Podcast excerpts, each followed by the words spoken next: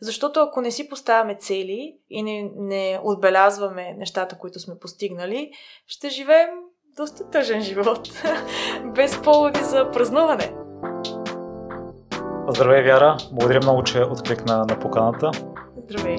И то толкова бързо и си има причина, но преди да я разясним, а, искам да те попитам, а, тъй като в момента е 8 часа вечерта и това мисля, че ми е 5 или 6 запис толкова късно, което за мен е по-скоро изключение, тъй като аз съм сутрешен тип човек и предпочитам сутринта или до обяд основните неща да съм ги свършил.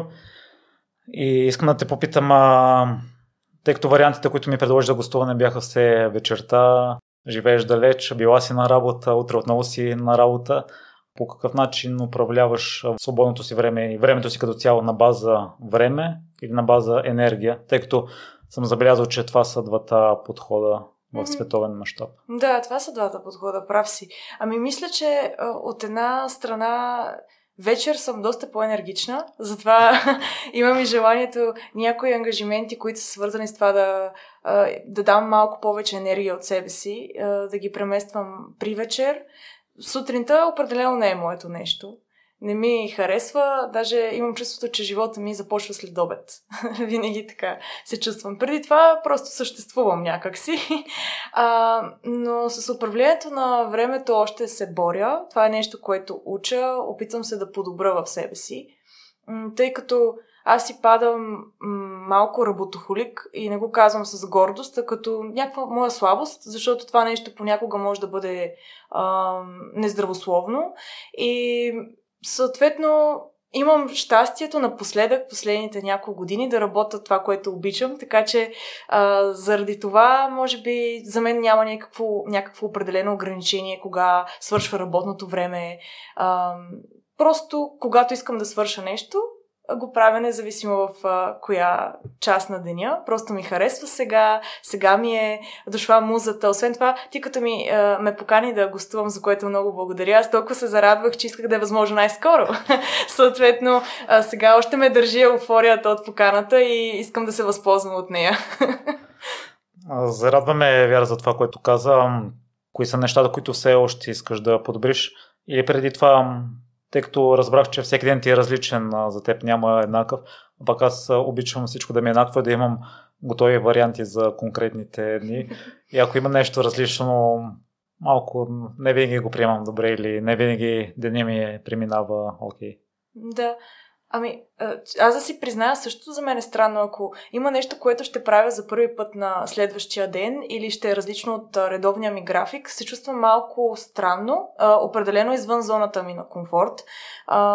Нещо ново е, премислям го, което ето това също е нещо, което е различно. в, някои, някои хора не го притежават да премислят неща твърде много, но пък чувството след това, след като си преборил а, новото нещо през деня, може да ти е било страх, да ти е било тръпка, да ти е било любопитство, какво ще се случи, какво, какъв ще е следващия ден, Чувството след това е много хубаво и аз затова гледам да се изваждам от а, зоната си на комфорт и съответно избрах и работа, която да бъде разнообразна и ежедневието ми винаги да е различно всеки ден и да имам различни ангажименти, да се срещам с нови хора. Това е нещо, което много ми харесва а, и да се обогатявам по този начин.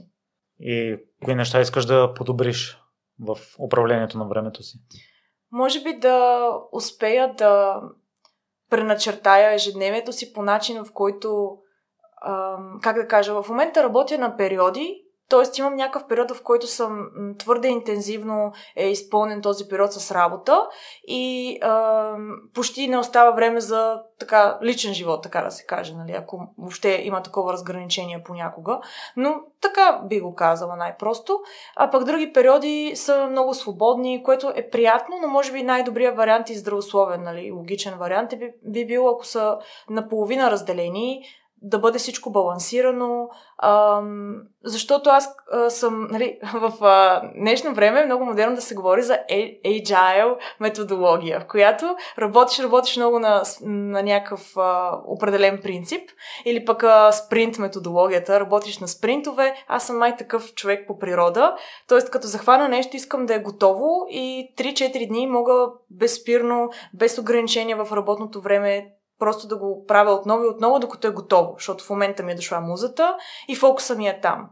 А, докато може би с времето, с годините ще се науча да балансирам тези а, часове и да не прекалявам и да си запазя енергията, защото така енергията ти отива много в една задачка и в края на седмицата, когато си готов с нея, ти се чувстваш толкова изтощен, че може да не си готов за следващото предизвикателство.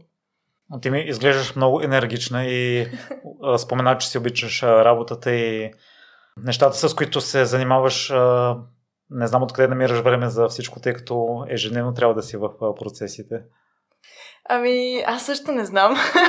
за мен е мистерия от къде идва времето, но истината е, че просто ам, още когато бях първи курс в университета, тогава бях за първи път с толкова свободно време, защото осъзнах, че живота на студента е изпълнен с а, много стоене и висене и гледане в една точка. И разбрах, че не ми харесва това. Издържах точно 2-3 месеца и разбрах, че трябва да си оплъзотворя времето с нещо. И от тогава не съм спирала. Не ми харесва да ми минават а, дните в а, лежене, нали, хубаво е, здравословно е, нали, няколко седмици ще го направиш, обаче после след това не е много приятно, не е добра идея. Ам, и става навик. Става вреден навик да не правиш нищо, все да се щадиш. Това не е добре.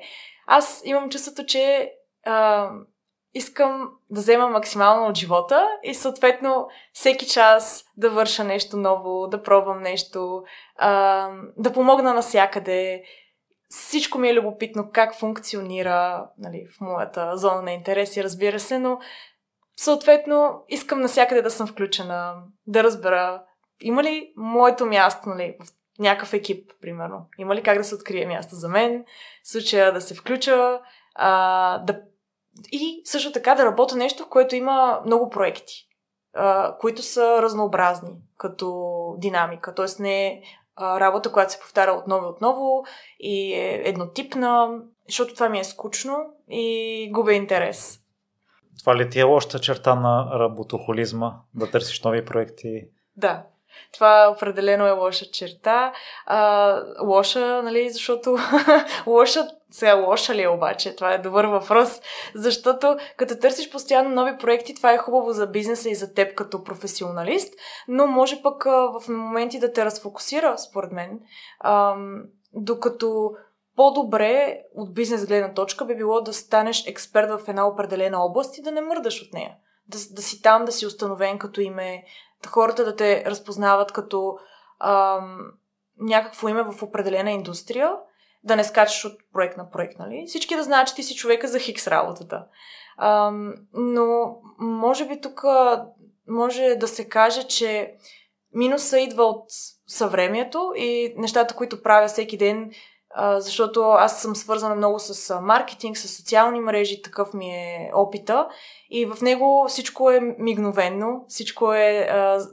всичко, което консумираш като съдържание, има някакво внимание за, нали, улавя от теб в рамките на секунди. И след това продължаваш към следващото и следващото, следващото, което е някакво постоянно а, прилив на енергия, а, някакви ендрофи, нали, някакво такова различно е. И така си мисля, м- че това ме прави по-енергична, динамична и нищо не ми е достатъчно. Винаги търся следващото. Искам още, искам да пробвам нещо ново, да видя нещо ново и губя интерес бързо, съответно. Това е нещо, върху което искам да работя, ако се върна на по-предния ти въпрос. Нещо, което бих подобрила. Писателят Иво Иванов наскоро сподели при последното си участие, че това ще са хората на бъдещето, които имат познание в много сфери, а не тесни специалисти. Аз на това се надявам, защото с, начина по който съм тръгнала да се развивам личностно и професионално, винаги съм искала да събера различни интереси, да пробвам в различни сектори, да работя с различни екипи, а не да съм в една организация твърде много време, без да имам яснота защо съм там. Нали. Искам екипа да се обогатява, да влизат нови хора в него, да уча повече нови неща от тях. Така че аз също разчитам на това, че експерта на бъдещето е този, който може много и различни неща. А не е толкова фокусиран в дадена индустрия. И Вера, като се върнем на сутрините ти, при положение, че стартират трудно за теб, каква ти е рутината, за да а, влезеш в кондиция? Ами, бих казала, че рутината ми включва, нали, естествено, малко клиширано кафе. Нали? Това е ясно. Трябва задължително да пия кафе. Също така трябва да... А... Много често това може би не е добре, обаче влизам в а, някакви социални мрежи, чета всичко интересно, което е на първа страница в момента. Нещата, които са, за които са така като горещи теми на деня. А, гледам видеа много, консумирам много видеосъдържание и а, гледам да Uh, гледам също така някакви забавни видеа, за да може да започна с, усмивка и така вече ми идва настроението. Чувам се с uh, любими хора, виждам кой какво е правил, защото някой път ми пишат някакви хора през нощта да ти кажа, виждам какво е станало, кой какво, какво е правил вчера, какво ми е написал, за какво ме търси и вече преминавам леко по леко към работния процес с а, нали, вече обръщане към колегите, правим си срещи с тях, те са винаги с заредени с позитивно настроение. Имам такова щастие да съм заобиколена от такива положителни хора. И то вече ти до настроението да работиш. Няма как. Като ги видиш, те са така мотивирани, по-мотивирани от тебе и се заразяваме един друг с желание. При положение, че си толкова енергична и толкова активна вечер, лесно ли успяваш да заспиваш? Ами, вечер съм по-енергична, бих казала, ама как? Аз заспим за секунди, смисъл, а, не ми пречи по никакъв начин. За момента много се радвам, че нямам проблем с съня. А, в момента, в който кажа лека нощ, на следващите две секунди аз съм приключила директно. Едно имам някакво а, копче търнов и съм го натиснала. А, много лесно мога да, да се пренеса на друго място. Дори така и през деня. Ако искам просто да се замисля за някаква тема и да се фокусирам върху нещо конкретно, да размишлявам, Нужно ми е само да, може би да съм на по-тихо място и директно почвам да си мисля за това нещо. Фокусирам си се там, пренасям се мисловно и мога да си продължа така с часове. Само важното ми е нали, никой да не ме разсейва, така че всичко да е на режим, нали, самолетен режим и аз направо започвам да размишлявам някакви неща. Но, както ти казах, това пък е кофти, защото така може с а, дни да си мисля едно нещо, да го премислям в извън работно време, а, постоянно да... Дори като съм градския транспорт, примерно, мисля си сега това нещо, как го виждам около себе си, как има приложение в ежедневието. Но пък може това да ми е плюса, като а, професионалист. Не знам. Според мен определено е плюс, тъй като покрай цялото съдържание, което приемаме и на мен лично ми става по-трудно да се концентрирам само върху една мисъл. Да. По-лошото е, че на мен ми има а, има някакво лошо отражение върху паметта ми, примерно. Това съм забелязала. Аз имам вече само краткосрочна памет. Аз имам такова усещане за себе си. Ако искам нещо да го запомня, трябва да го запиша. Защото аз съм свикнала вече, че живея в някаква дигитална ера, в, кое, в която всичко, което желая, го има някъде като информация. И аз използвам само някаква рам памет, нали, временна, докато свършат някакви оперативни процеси, приключвам. от тук нататък нали, друго не ми трябва. Каквото, каквото трябва да се запомни, го има някъде написано. И това е много лошо. Така че ето още нещо, върху което трябва да работя. Аз пък съм чувал, че това е добре, защото не те държи стресиран да мислиш а, за тези неща, пък само ги записваш mm. и така си свободен. Това е добре казано. Ами, аз също си мисля, че може би е някакъв защитен механизъм на мозъка. Нали, той реално вади някаква информация и изтрива, за да може да консумира толкова много нова. А, но съм забелязала, че понеже аз четам много нови неща всеки ден и ги приемам като информация нова, а, почвам да имам направо все едно бели петна. Значи някакви неща тотално ми се губят и някой трябва да ме подсети, за да се сети и да ми се възобнови спомена, което е кофти, а, но пък за мен а, означава, че живея по така интересен, динамичен живот. Толкова много неща се случват, че не мога да ги запаметя. Трябва ми външна памет. И в това ти е предимството, според мен, тъй като аз в последно време, като че ли се пренаситих от съдържание по-трудно успявам да се концентрирам или да възприема информацията от него. Да, аз а, и затова обичам да снимам и гледам да да запаметявам неща с снимки, така си спомням всеки момент или някакво дадено усещане или мисли, които съм имала в даден период от живота си. И в много случаи добре, че са били снимките, за да, за да мога да се сетя нещо конкретно, което е важно за мен има някаква символика, примерно може да снимка просто на небе, ама аз знам в този момент, като я видя, се сещам в какъв период от живота ми съм била и какво съм си мислила тогава. И тази снимка провокира съответно паметта ми и затова и толкова обожавам да снимам. И вяра, за да затворим темата, тъй като постоянно четеш някаква нова информация, знаеш си слабите места, които искаш да подобриш, кое те спира да го направиш? Ами, може би ме спира това, че е много сложно да промениш навиците си, така си мисля, и да признаеш, че имаш някакви слаби черти, върху които трябва да работиш. Защото е добре, много е лесно, когато имаш слаби черти и знаеш за тях, да се оправдаваш често с тях, но да не ги променяш. Може би, ако по-често ги изричаме нещата, които са наши слабости на глас, и най-вече обещаем гласно, че ще ги променим, тогава има и такава мотивация да се случи, така че може този епизод да ми е моето обещание, че ще ги променя. Добре да го слушаш периодично, тогава да, да си напомняш. Една от книгите, които съм чел, се споменава, тя е свързана за успешните фирми и личности, че нещата, които не правим, са много по-важни от нещата, които правим. А, така че в това отношение може би има за къде да се замислиш кои неща от ежедневието ти допринасят, кои ти пречат. Определено, да. А, но аз като теб покрай навиците си сложа, сложно е това, но наистина дава ефект. И вяра споменахме, че си има причина да си тук а, така бързо и ексклюзивно, защото на 10 септември ще бъдеш лектор за първ път пред такава голяма аудитория. Какво е чувството? Вълнувам се, нямам търпение вече да дойде времето за конференцията. А, и за мен е наистина много приятно, че имам възможност да говоря пред голяма аудитория а, и то хора, които са обединени от дадени интереси. В случая ще бъде интереси свързани с финанси, финансови технологии, инвестиции, това за мен е уникална възможност, защото ще има един ден, в който всички в България, които имат възможност да присъстват на място или онлайн, нали, ще присъстват, ще, ще бъдат там, за да чуят какво мога да кажа, какво мога да споделя от своя опит.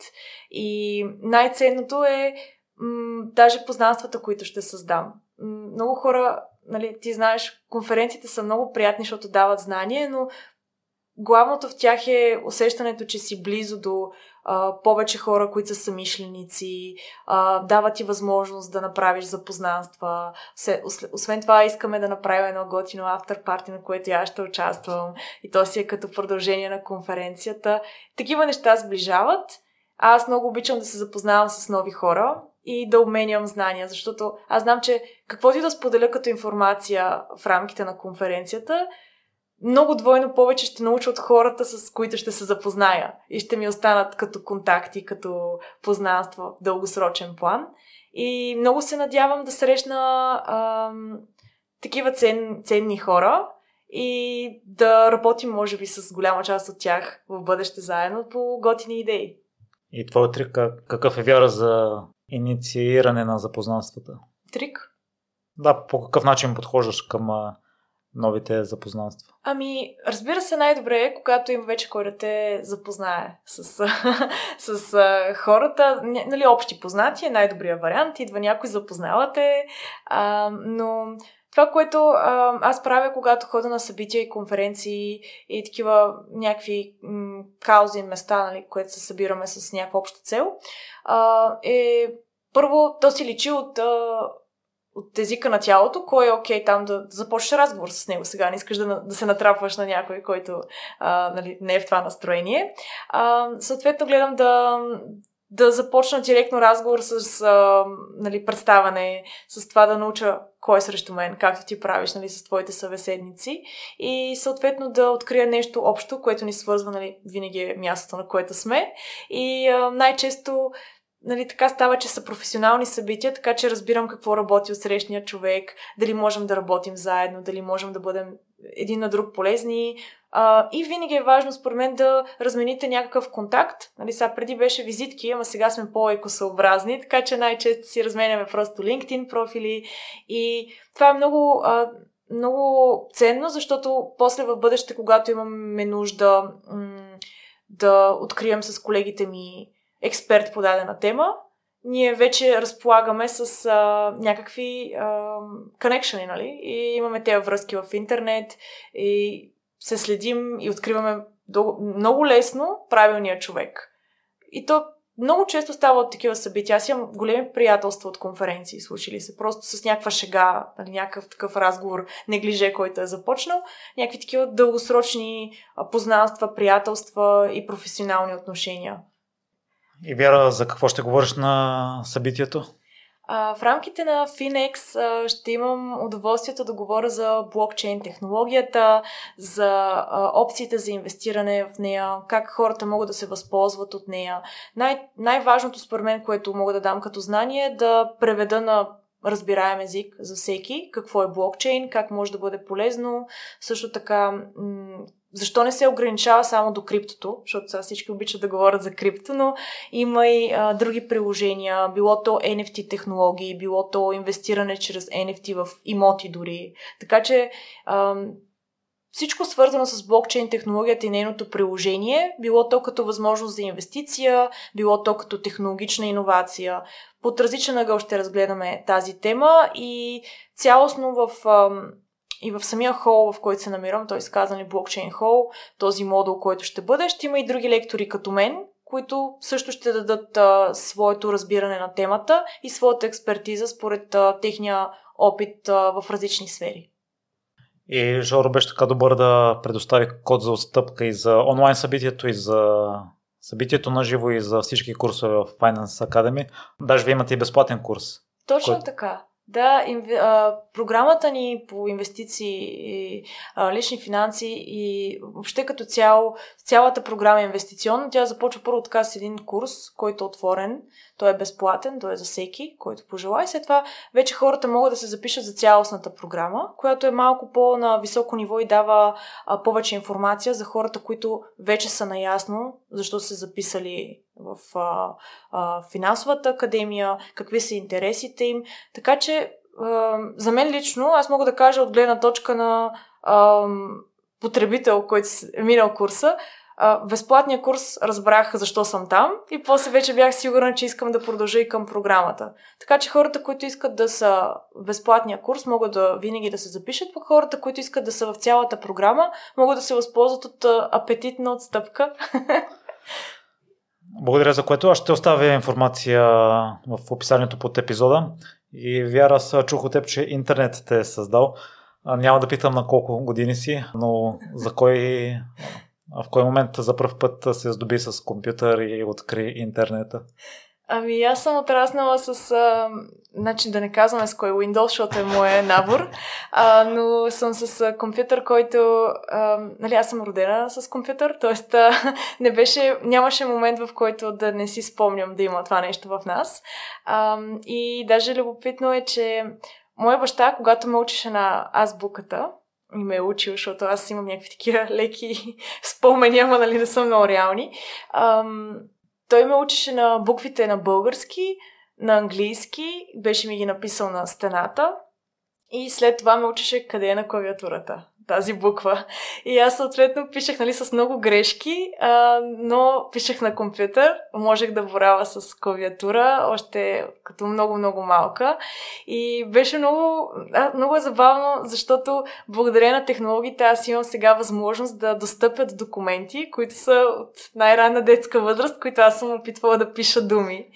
И също той така а, ми показваше а, първа страница на вестника. Караше ме да прочета нали, голямото заглавие, което е с голям шрифт, защото нали, аз него го виждам по-ясно, повече разпознавам буквите на него.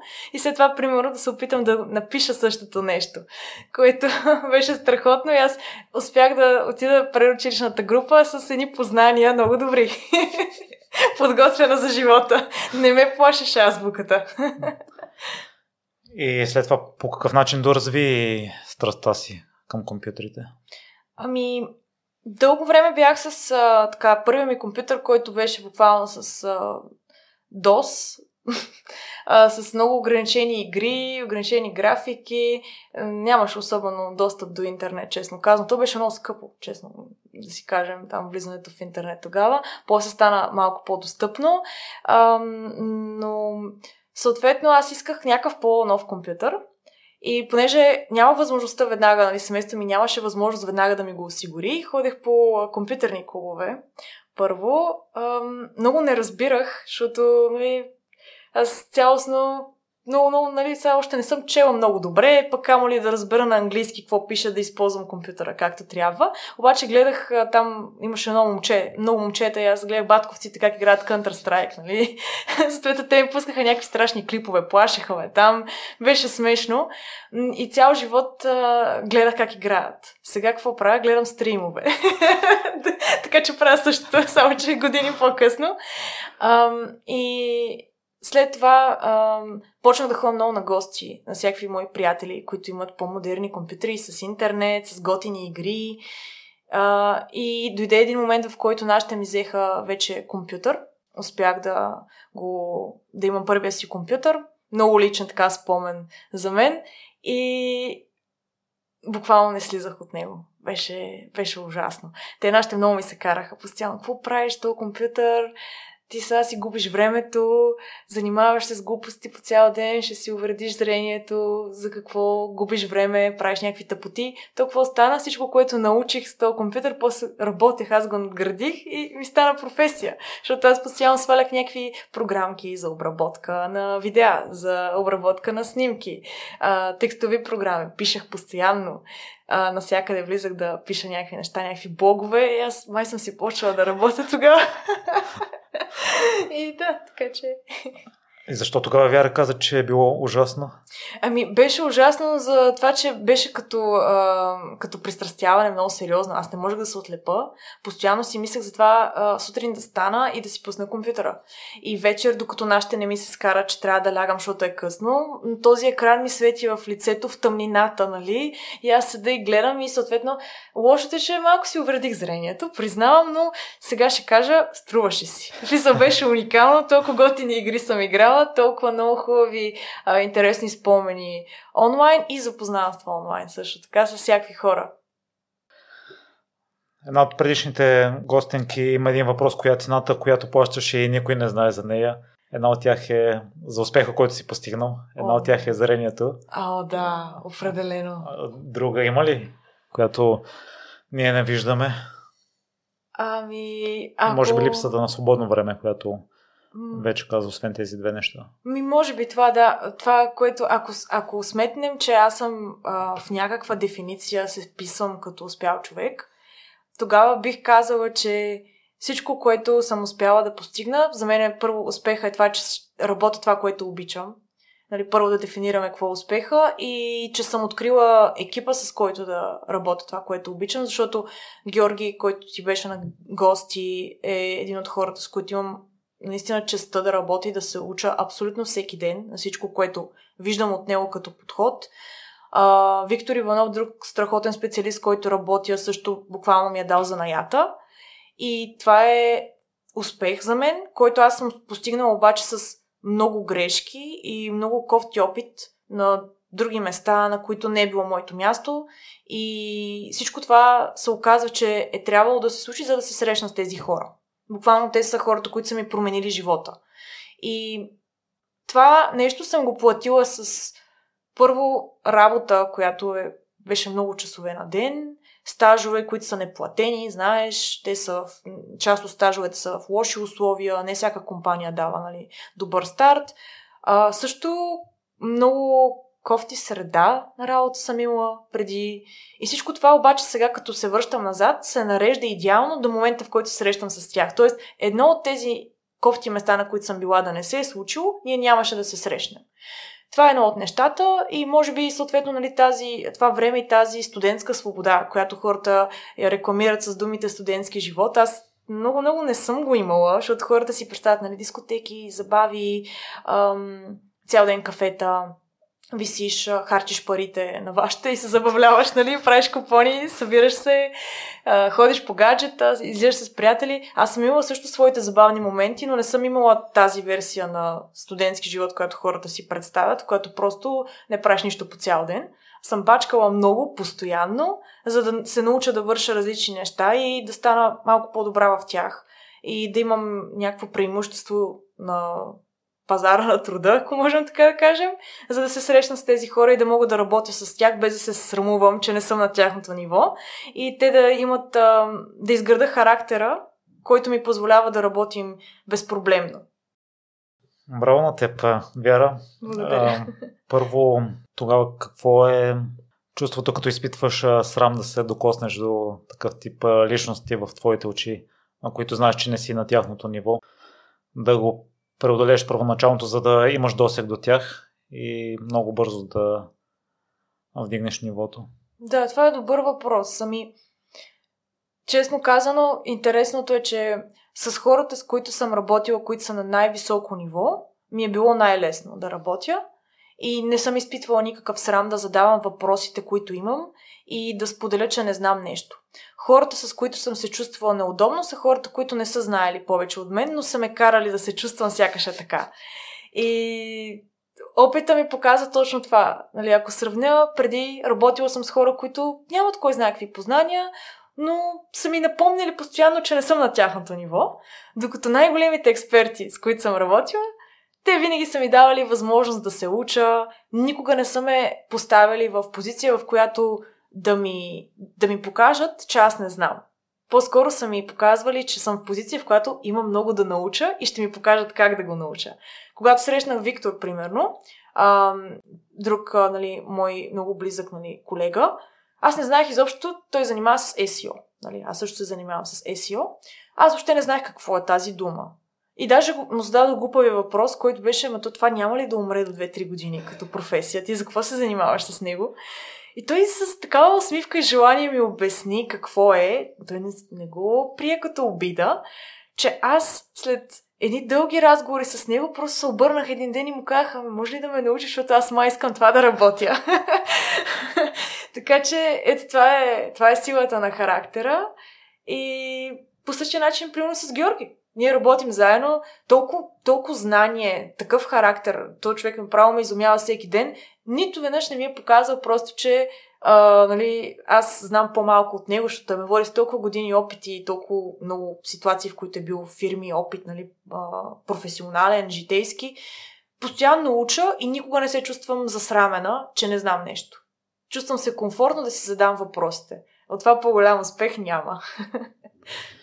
И ако може да допълниш малко вяра, какво е чувството всеки ден да си до такъв тип личност и толкова бързо да се учиш, защото това според мен е най-бързия начин. Не е да четеш книги, да слушаш аудиокниги, подкасти, да. курсове. Ами, чувството е много хубаво, чувството е, а, чувстваш се привилегирован и аз го осъзнавам. А, но отново казвам, в смисъл, аз съм си платила цената, за да мога да успея най-после да стигна до нали, хората, които да ми помогнат. А, тоест, аз съм активно съм търсила през цялото време такива хора и да се събера с тях. Просто е имало много грешки, много проба грешки а, преди това. И ам, чувството е много хубаво, обаче, както ти каза, това е най-добрият начин да се учиш. Но това, което научих също така е, че дори да ти се даде тази информация на тепсия и да ти се даде възможност да се научиш чрез опит, не всеки го оценява. Um, дори да споделиш цялото си ноу-хау, да, да, да, буквално да изпратиш всички ресурси, с които разполагаш и цялото си знание да го излежа в рамките на 2 часа, примерно. Um, ако няма кой да слуша, няма смисъл. Um, и другото нещо е, че аз съответно съм привилегирована, че съм направила толкова грешки, за да оценя. Защото ако не се беше случило това и просто се срещам с а, моя екип в момента, срещам се преди няколко години, примерно, и просто ми се сервира всичко е така, може би нямаше да го оцена, нямаше да го разбера, ще си кажа, еми да, това е супер, че ми го предоставяте като знания, обаче нали, няма смисъл. Така и така го има в интернет. Ако имам интерес, ще го потърся. И вяра методът ти за справяне с грешките е какъв, тъй като аз съм малко перфекционист и ако сгреша някъде се обвинявам за това. А при положение, че ти си направила явно доста такива и ти се е дало възможност. Ами, аз съм също перфекционист, аз също ги мисля постоянно. Ще се връщам още 120 пъти. Метода ми е да осъзная, че е нормално да правя грешки и да се уча от тях. Да разбера, че най-вече да разпозная грешката. Това е най-сложното нещо, според мен. Защото много лесно, аз ти го споменах и по-рано, нали, да кажеш, ами, то така било писано да стане, някакво оправдание, нали. Това не е точно грешка, това друг човек ми беше виновен, че аз съм в тази ситуация. Не е така. Ако разпознаеш, че имаш слабост, имаш грешка, направил си нещо неправилно, то в такъв случай можеш и да го подобриш и вече да разпознаеш в бъдеще първите симптоми, че предстои някаква катастрофа и е време да, да бъдеш по-активен, да промениш пътя. А това идва с опита, предполагам. Да, само с опит. Иначе и да ти го обясняват, и да ти казват, и да те предупреждават, няма смисъл. Ти искаш да си спатиш от първо лице. Аз съм сигурен, че подхода на тях е решаващ, тъй като знаеш, че никой няма да ти се развика, никой няма да ти държи отговорност. И бях чул една сентенция, не мисли за нещо повече от 5 минути, ако няма да има значение след 5 години. И харесва ми непримиримостта ти и вярата в себе си за това, че ти можеш и не си допуснала хората, с които си работила преди Георги, преди Виктор. Така какво ти позволи да запазиш вярата в себе си, а не да повярваш на предишното обкръжение, което ти е показвало, че не можеш? Ами, първо време самите хора, с които съм заобиколена, те ти дават възможност да покажеш потенциала си, да се развиеш. Ам, това е първото нещо. Второто е, че ам, през цялото време се опитвам да запазя позитивното си отношение към нещата и да не спирам да пробвам, докато, ам, докато не се случи по начина по който искам аз обичам да си поставям някаква цел и да я гоня и знам, че ще пробвам различни методи това да се случи и няма да спра, докато не се случи. Ам, може да бъде болезнено понякога, но си струва.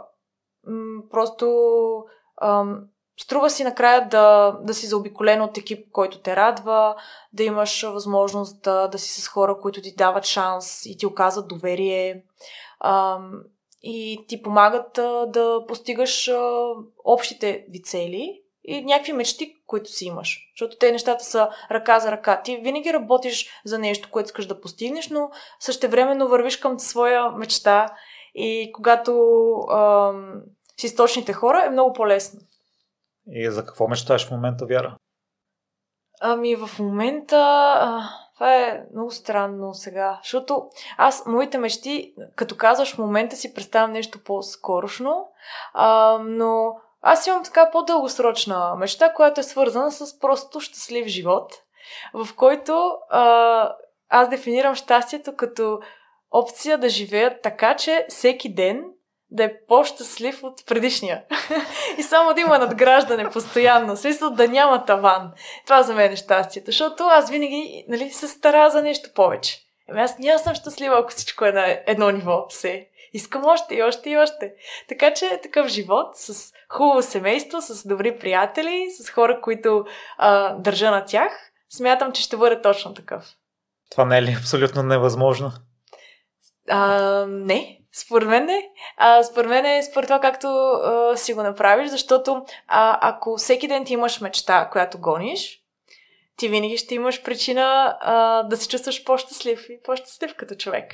Съответно, да, в ежедневните малки мечти може би се крие истината към щастието. Добре, Вера, в такъв случай аз съм чувал, че за да оцениш красивите моменти, трябва да има и неприятни такива. Ако всеки ден ти е по-щастлив от предходния, няма ли в един момент а, да ти се изравнат нивата на щастие, на удовлетвореност и да не го оценяваш? Аз отново ще кажа оптимистично. Не, според мен има как да, има как да се постигне това нещо като емоция. Постоянно да я поддържаш. Значи, според мен, хората всеки ден се будат с желанието да си вдигнат нивата на ендорфин, да се почувстват по-добре, по-щастливи, да открият нещото, което онази част от деня, която ги прави по-щастлива. Нали? За мен е вечер явно, но а, като живееш, фокусирайки се в а, рамките на деня, мислейки си как да си осигуриш тези моменти емоция, според мен е абсолютно възможно. И ще, като открия тайната, ще се върна в подкаст и ще я разкрия на всички. Яни, разкажи, Вяра, какво става в тези магически вечери? Какво правиш, защото не си на работа тогава? Уточнихме го, че по-рано приключваш. Ами, най-често най-хубавите ми вечери са прекарани с а, близките.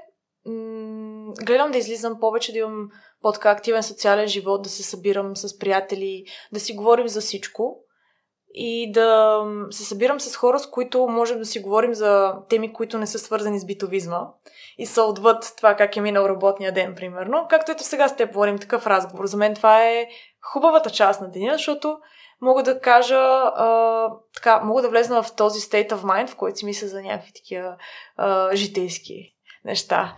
А, обичам да разнищвам някакви такива общи теми, които няма отговор на тях, няма правилен отговор, бих казала.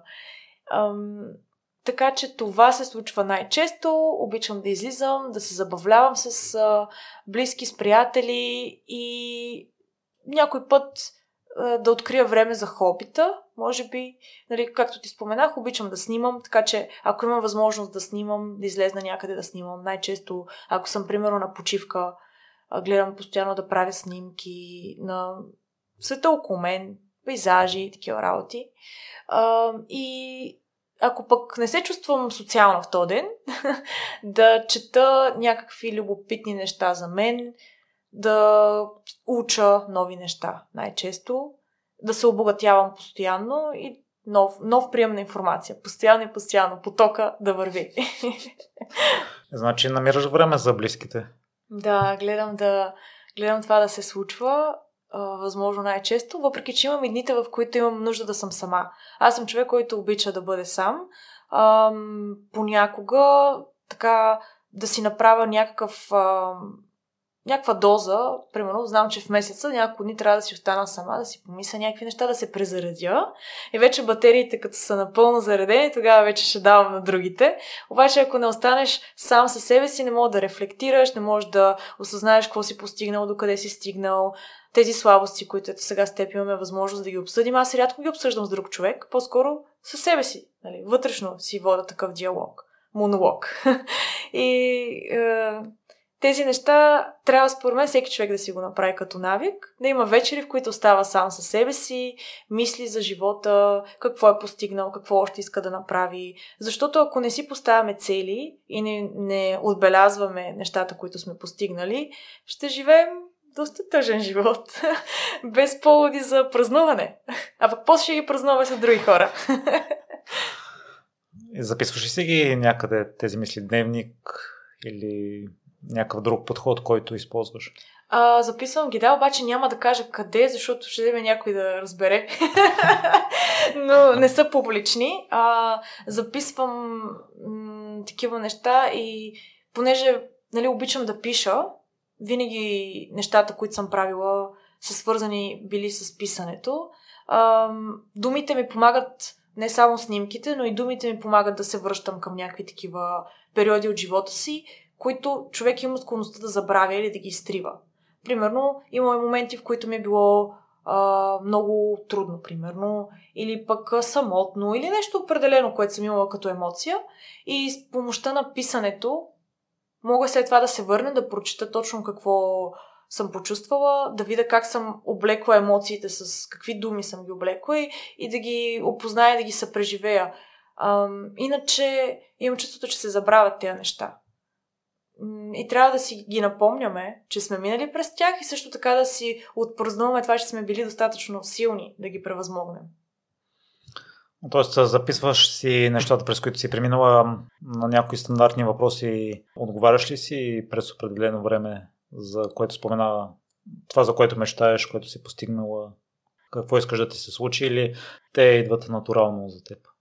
Ми, може би, да, то често има такава повторяемост, наистина. В нещата, които записвам, често е включено това. Какви са мечтите ми, къде се намирам сега, в какъв етап съм, за какво купнея, какво не съм успяла да направя още и а, какво съм успяла да направя, с кое се гордея.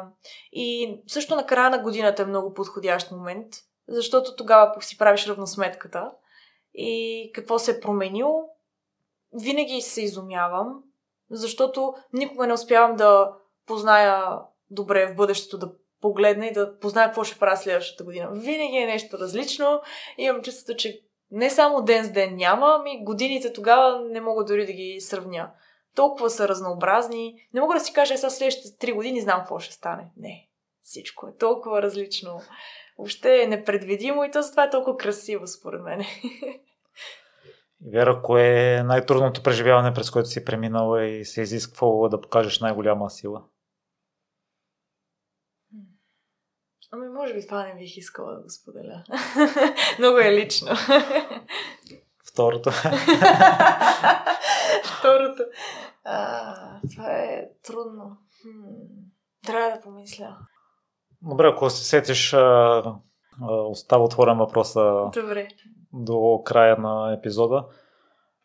И спомена, че игрите са те привличали в началото, но като че ли желанието да учиш нови неща е наделяло на това компютъра да го използваш, използваш за полезни неща, не за игране на игри, което е по-стандартното, предполагам, при децата.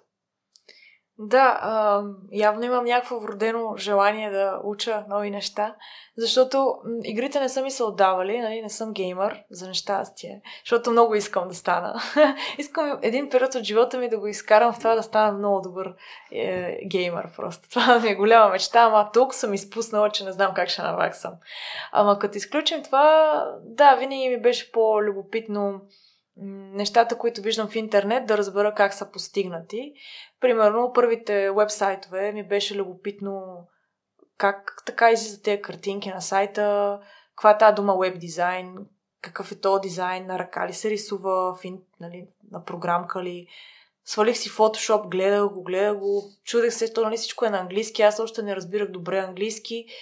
А, после гледах видеята, нали, спомняш си VBOX, супер голяма платформа, нали, българска за видео. Съответно, там ми беше любопитно пък тези видеа, как, ги, как им правят редакция, как излизат някакви там монтажи, интересни ефекти. После, нали, съответно си свалих софтуера за тази цел. Почнах да правя редакции на видеа, монтажи. Обработките на снимки ми бяха интересни, почвах да снимам, след това да гледам как да оправят цветовете, защото забелязах, че нали, снимките, които аз правя с телефона ми или с там, съответно тогава беше фотоапарата на родителите ми, не бяха като снимките в интернет.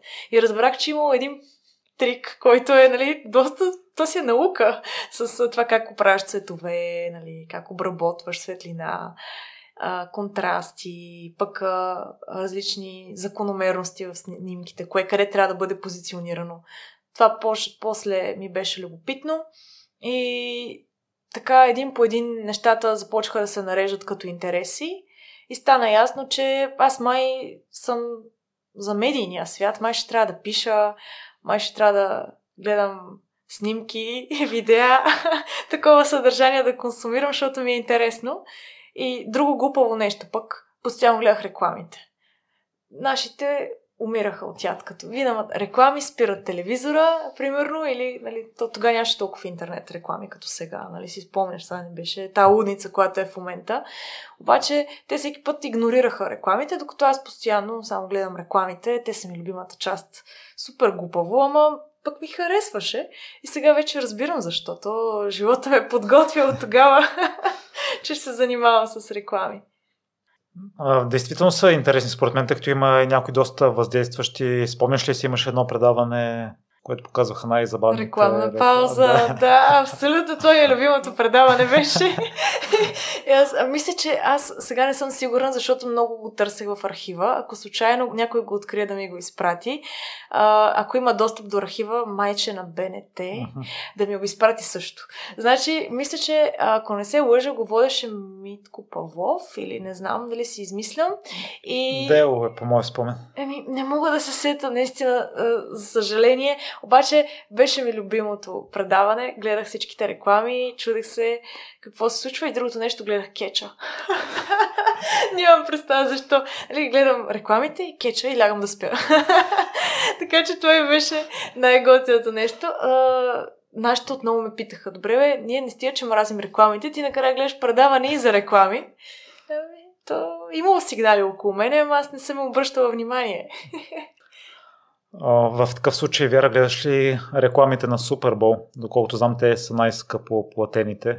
Аз преди години, докато следях американски футбол в а, сайта на федерацията, качваха всички реклами. Да. Ами аз а, гледам рекламите на Супербол и гледам също така halftime нали, изпълнението, защото съответно, понеже не, не разбирам особено от а, спорта, а, гледам частта, която на мен ми е най-близка, която е отново развлекателната част. И винаги ми е любопитно как се променят година след година, първо спрямо политическата ситуация, нали? А, има някакви винаги внушения, които забелязвам и също спрямо а, съдържание, съдържанието, което се консумира в интернет в дадената година. Тоест, примерно, ще имаш сега тази година реклами, които са много по-близки до TikTok платформата и нейния формат. Много по-нейтив, много по-естествено поднесено послание. А, по-буквално поднесено даже на моменти. Докато преди, като че ли се инвестираше предишните реклами, които съм гледала, се инвестираше малко повече в продукцията, това да има някаква грандиозност, нали, Пепси, примерно, нали, такива емблематични имена да излезнат, да направят някакво шоу, да се вкарат милиони в рекламата. А сега може с обикновен телефон да е заснета и да бъде много по-ефективна, защото е по-близка до човека. И според теб заслужават ли си приходите като качество, които се инвестират в, в тези реклами спрямо рекламите през останалата част на годината и на, на други събития? Със сигурност си струват, защото даже сега, като ми задаваш този въпрос, се замислям, че със сигурност сега си струват повече от всякога, защото ако преди постоянно а, имаш възможност да се покажеш по телевизията, а, и се ще те видят през всяко време на годината. Може би цената нали, е аргументирано много по-завишена в дните, в които има някакво предаване сериозно, като Супербол. Обаче все пак знаеш, че имаш альтернативата да те гледат и останалото време. В днешно време всеки има възможността да превърти а, рекламите, да гледа на запис. Тоест, ние имаме Супербол, което хората гледат в реално време и това е ценността му, т.е. няма да превъртат рекламите. И втория момент също така е, че ам, вече ам, телевизора е по-скоро нещо, което е твоя приятел за компания вкъщи, не е основния метод за развлечение. Така че събития като Супербол са малкото, според мен, в, в рамките на които хората са пред екраните. А, и като едно време, както се казва, всички са там и гледат в този момент, заради момента на ексклюзивността и момента, м- че сега се случва и ти трябва да го видиш на момента. Нали? А, докато вече не се гледа толкова телевизия, колкото преди, то има и данни за това, не е мое предположение. И третия момент, че се е създава вече култура, че твоето очакване е, че рекламите на Супербол са супер, те са върха, така че те са част от усещането. А, ако преди те са били на вълната, на ръба на вълната, нали, те стават трендсетерите първа, сега вече е ясно. Това са най-добрите реклами и може да ги гледаш а, с кеф. Да, това е аурата и на рекламите на Супербол, понеже някои хора, които не се интересуват от спорта, то там и прекъсванията са прекалено много и доста често се сменя формата футбол и реклами. Та вяра, имаш ли си някоя любима реклама от цялата тази база данни? любима реклама. А... Със сигурност имам. Не мога да се сета за, в момента за най-любимата ми, но мога да кажа една, която ми е останала в съзнанието още от много години насам. А, в YouTube имаше преди по-интересни формати за рекламиране, имаше и някои опции за интегриране на а, видеа, които са малко по-различни от днешния YouTube, който ни е познат. Нали. Имаше някакви такива изкачащи прозорци по видеото, които сега ги няма и не са активни. Нали. Има някакви разлики в начина по който се правиха монтажи на видеа. И си спомням, че една, програ... една а, компания за коректори бяха, бяха направили рекламна кампания, в която имаше поредица от видеа и всеки може да посети техния YouTube канал и да изгледа началото на рекламата и да открие альтернативен край на рекламата. Нещо, което миналата година избухна се едно Black Mirror в Netflix го е измислил като епизод, защото имаше такъв епизод от сериала Black Mirror с альтернативен край нали, на всеки епизод. То това е нормално нещо, не е нещо много измислено, но ми хареса как беше измислено в рекламата. Тези хора бяха записали около, примерно, стотина альтернативни сценария на рекламата. И доколкото си спомням, сюжета беше ловец и мечка, които се срещат и ти трябва да разбереш как завършва срещата. Винаги е свързана по някакъв начин с този коректор, който влиза по някакъв начин в действие, нали, което е забавно, но буквално влизаш в сърч бара и в търсачката пишеш ключова дума и излиза видео. И това беше брутално. Аз не можех да повярвам, че те бяха заснели толкова много видеа, че каквато и ключова дума да напишеш, има альтернативен край на рекламата, свързан с нея. И всичко това беше в скрит плейлист, т.е. ти ако не нацелиш ключовата дума, няма да видиш този альтернативен край на рекламата. И мен това ме изуми, защото тогава пък, нали, не беше толкова популярно рекламата в интернет като цяло, тя не беше и толкова скъпа. Фейсбук не беше популярен, беше в самото начало. И YouTube, нали, избухваше, ама беше в годините на Рей Уилям Джонсън, Смош, нали, тези първите ютубъри. И това нещо си беше иновация и много ми хареса и беше първата такава реклама, която до ден днешен помня. И вяра да се върнем още малко назад. Аз а, прочетох, че в момента е имала възможност най-вероятно да не си тук, да си от едната страна на войната и да учиш в Русия. А та, какво те спря всъщност? Тъй като ми се струва доста апетитно да отидеш в такава красива държава, да учиш в чужбина, ти си знаела руски, учила си в Руската академия. Да. Ами, така като го каза първоначално изречението и викам, леле, какво става? Къде е трябвало да бъда? Замислих се да не изпускам някакво събитие. Но да, така е. Аз всъщност не си давах сметка доскоро, че аз ако бях заминала да уча в Русия, сега щях да преживявам война. Това е брутално. И пак основ, от, отново разбирам, че всъщност съдбата винаги има някакъв план за теб, просто ти в този момент, в който нещата не се получават, не подозираш какъв е плана и. А, всъщност, аз съм завършила руска гимназия, а, знам нали, езика, имам сертификат, а, вече не го говоря толкова добре, колкото можех преди, но а, когато завършвах 12 клас, имаше опция да замина в Русия да уча. А, аз така по две програми, свързани с руски язик, вече имах щастието да замина два пъти. Била съм в Москва, в Петербург два пъти. Подред и представях там България в а, такива състезания, свързани с деца, които знаят повече от един език. А, и мисля, че беше примерно поне два чужди езика. Нали. А, такова беше условието. И аз представлявах нашата страна. Имаше представители на различните държави. Успях да ги спечеля и заминах два, две, два пъти подред. Харесаха ми Москва и Петербург и разбрах, че може би има някаква опция да живея там. А, ориентирах се с езика. Нали. Имах си такова притеснение. Аз сега говоря го добре, нали, в България и изкарвам тестове, но друго е да се срещнеш с руснаци и да разбереш дали наистина можеш да говориш. Разбирах ги, ориентирах се и а, кандидатствах а, да уча софтуерно инженерство в Москва.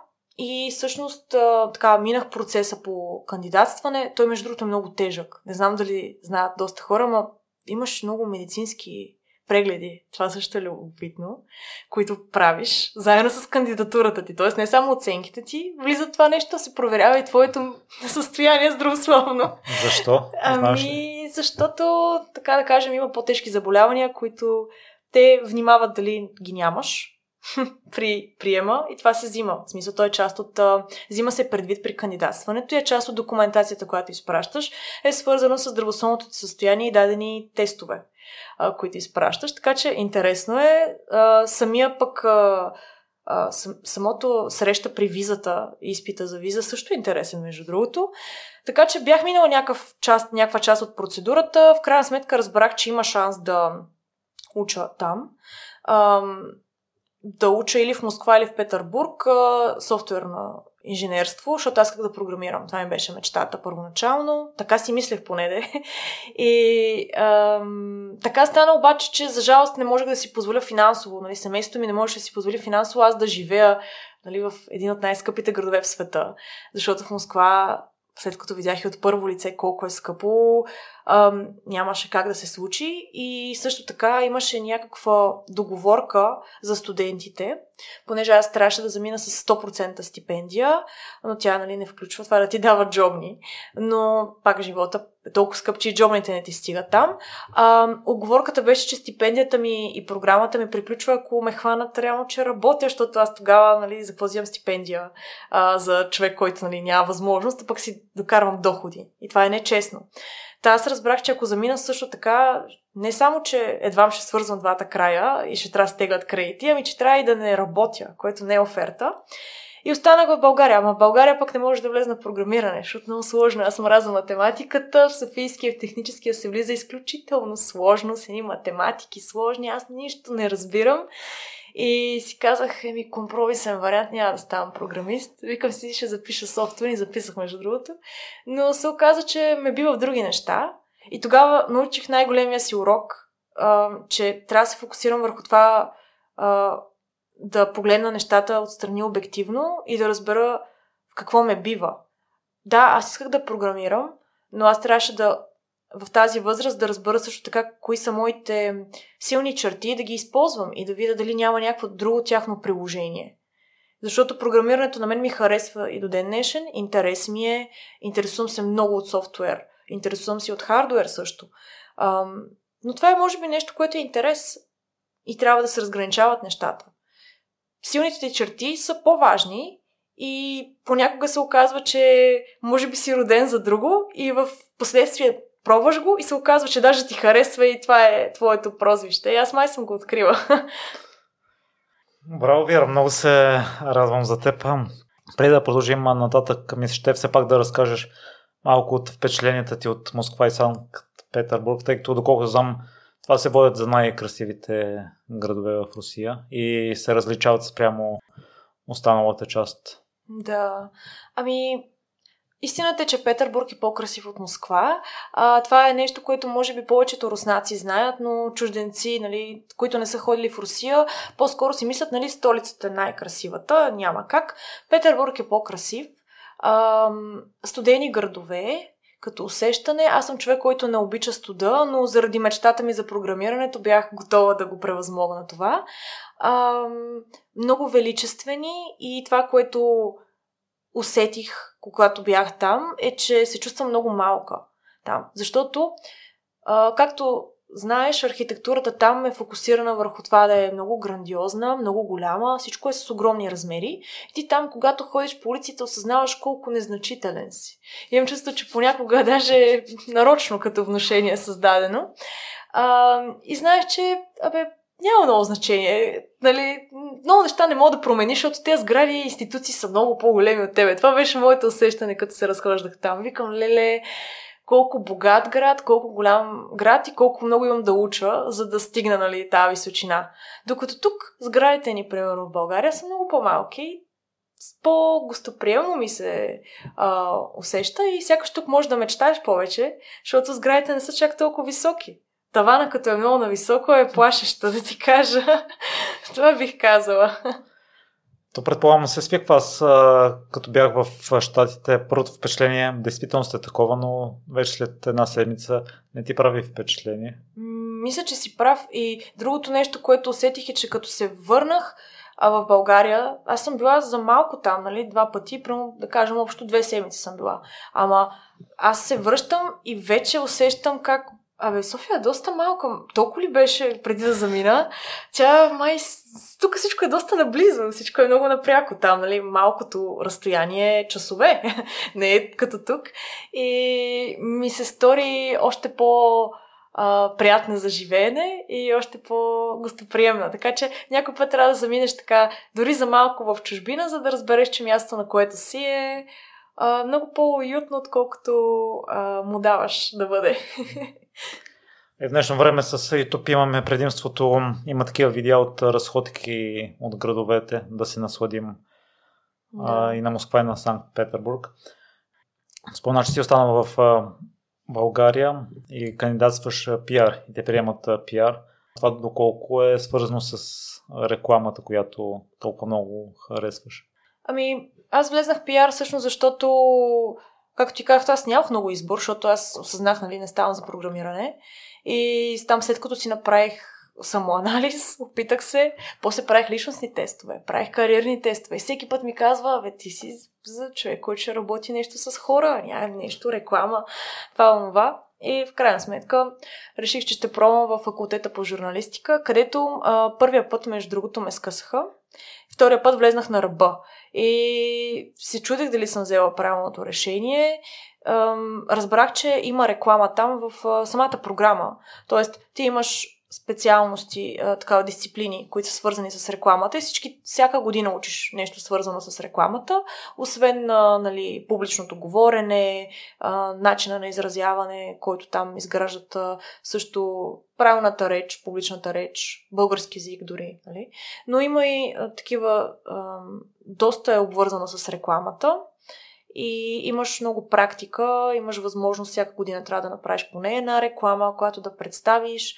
Така че а, отговори на очакванията ми и съм доволна, че влезнах точно тази специалност, защото нямаше нито един предмет, който да ми е скучен. Всички предмети ми харесваха и ми се отдаваха. Докато ако бях програмиране, със сигурност нямаше да е така и висшата математика щеше да ме очисти още на първия нали, месец, това е ясно. Но пък там, нали, аз не можех да повярвам, че съм в университет, в който това, което харесвам, ще го уча. Нали, аз всеки път свързвам образованието, преди, нали, вече не е така, а, свързах образованието с нещо, с някакви мъки, нали, сега ще ме кара да уча нещо, което не харесвам. И извиня, изведнъж видях, имах психология, имах социална психология неща, които са ми толкова любопитни. И много, много, много ми хареса. Доволна съм. Една щастлива случайност е. И успоредно с това прочетох, че а, си имал стаж в BTV. От, какво научи от там? Тя все пак една от най-големите медии в България. Предполагам, че е ценно да се докоснеш отвътре. Абсолютно. А, имах късмета, че имаше свободна позиция в отдела по пиар там ме препоръча а, Венко от Успелите, за който много му благодаря.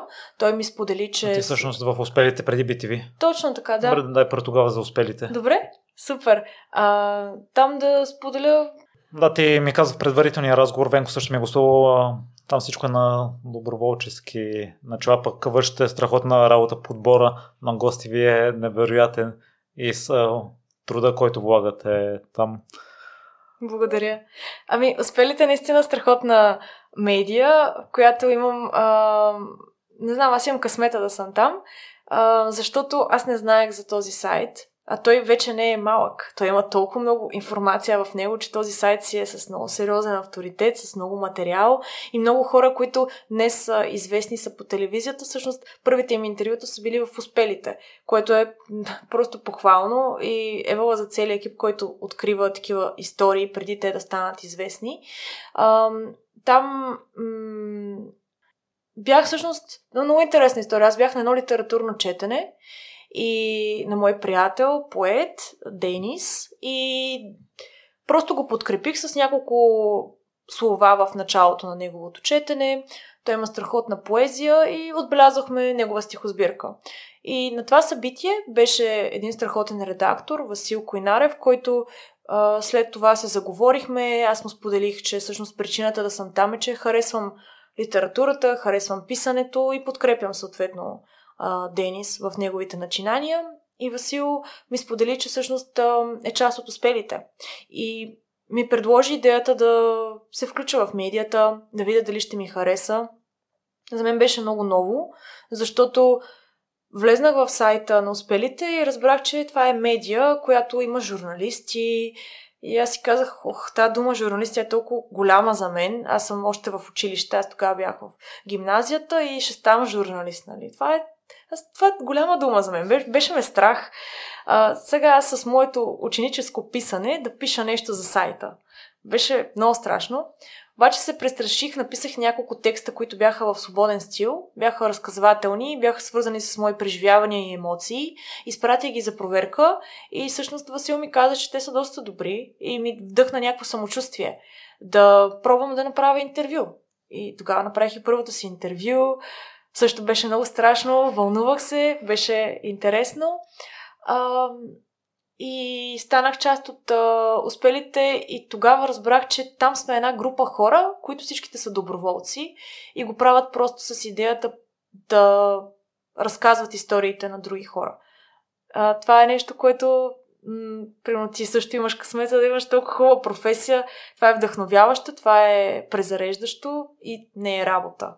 Просто е удоволствие. Така че запознах се с много хора покрай успелите и изградих познанства, които са ценни за цял живот и опит. Ам...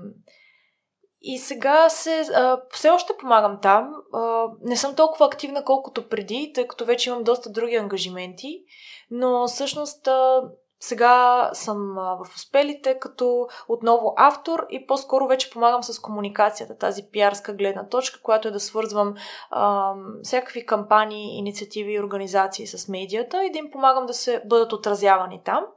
И другата ми а, там като... То не е задължение, по-скоро другата помощ, която давам там, е, че помагам за развитието на нашия Patreon, който е за отново награждава а, екипа. Тоест, ние събираме все едно една заплата на редактор. Това е единственото, което влиза като приход, освен рекламите, нали, които са по сайта. Но външно събираме през Patreon канала ни а, парички, които да стигнат за заплата на главния редактор, за да може тя Десислава да може да работи и да издържа семейството си и така нататък, като парите идват от читатели, отново просто хора, които харесват идеята. Така че всичко с успелите е а, заобиколено от самишленици, хора, които искат да помагат да има медия, която е независима, в която не се говори за политика, в която говори се за актуални и социални въпроси, но няма политически пристрастия. Нали? Може да се сподели лично мнение, но то е само лично и няма някоя политическа партия зад медията, а, няма някакви апели към, за гласуване към дадени нали, сили. И бих казал, че това е от малкото такива медии в България е абсолютно независима. Така че който иска да подкрепи, може винаги да дари, за да остане независима, защото иначе не е възможно. Няма как. И вяра, в предварителния разговор си говорихме, че ви имате таланта да откривате успелите преди те всъщност да станат такива. Откъде ги намирате още в зародиш и виждате потенциала в тях? Най-хубавото е, че при откриването е, че първо а, то се случва на ежедневно ниво, като посещаваме събития, ходим някъде, се запознаваме с нови хора, а, обменяме опит, независимо кой с какво се занимава от екипа, а, нали, когато имаме ново познанство, имаме а, много често късмета да срещнем хора, чието истории си струва да бъдат разказани, но още не са. Това е единия метод. Просто сме се срещнали с точен човек. Понякога ни пишат много читатели, защото вече сме изградили то доста години тази медия и вече изградена аудитория, която ни знае, познава ни, че ние не, ще помогнем на всеки, ще разкажем историята без да искаме нещо в замяна. Няма да се плаща за това нещо и така нататък.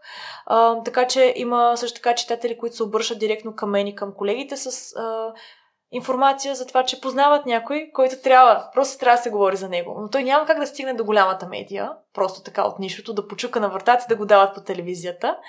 А, с това го правим ние първи. И в а, спокоен разговор просто нещата се случват.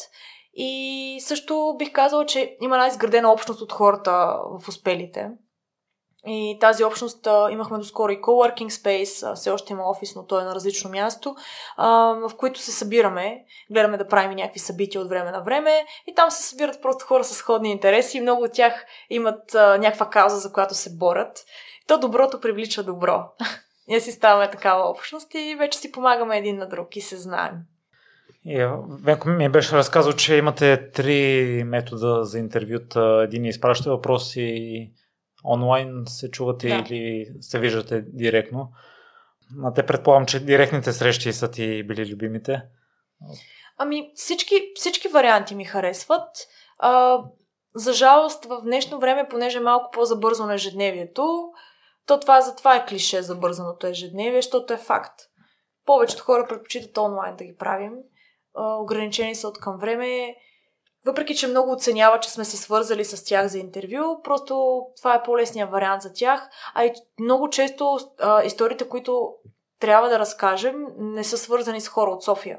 И съответно няма как да се срещнем, защото са от по-малки градчета, нали, то затова и те имат нужда някой да им помогне. Често събираме също така нали, дарения за хора от по-малки градове. И тогава нещата се случват най-бързо онлайн. В днешно време аз честно казвам не усещам разлика. Дали ще си говорим с теб а, сега тук или през монитора. Толкова съм свикнала, че да, естествено предпочитам да се видим на живо, но вече а, съм свикнала, че може хибридно да се случват нещата и не ми пречи по никакъв начин.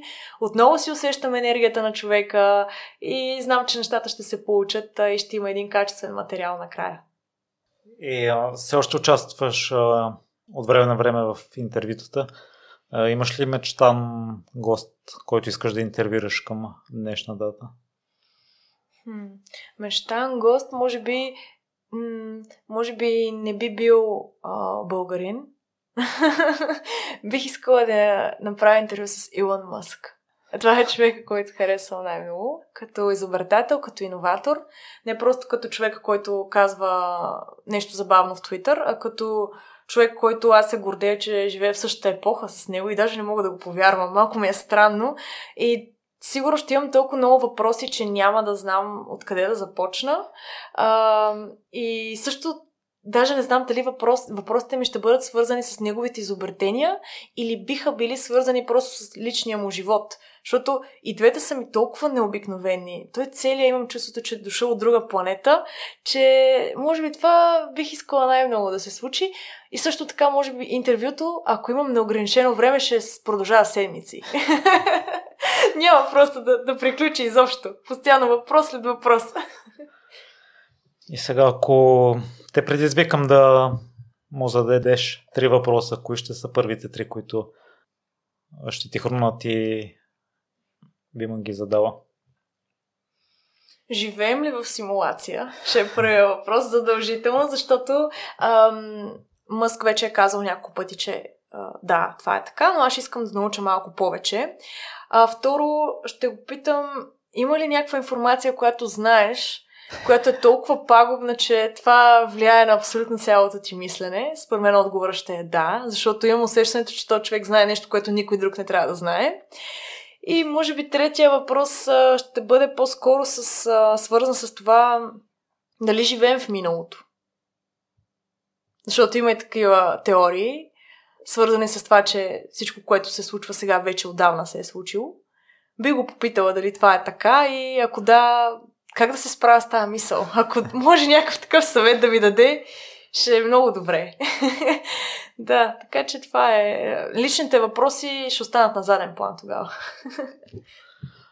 Вяра, един а, съвет, може би, за хората, които водят онлайн разговори, тъй като аз а при мен съм забелязал, че на живо е различно спрямо тези, които са пред компютъра и а, си признавам, че енергията ти в случая ми влияе и ме държи бъден концентриран, с което се боря вътрешно в а, момента.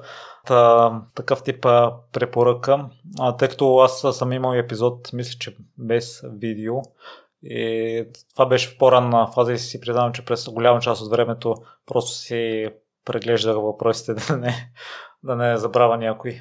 Тоест, а, да дам някой съвет за интервюта да, за, онлайн.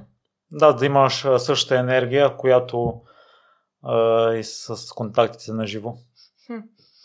Ами, ако причината е, че може би онлайн се разсейваме по-често, бих препоръчала Хм, някакъв трик, който аз правя е естествено първо да си спра всички нотификации, които имам, защото аз обожавам да имам около 60 таба отворени едновременно, които постоянно звънтят, някакви цветове изкачат, някакви нотификации изкачат и това се случва много често в ежедневието ми, когато говоря с други хора, независимо дали е интервю или просто някаква среща свързана с работа.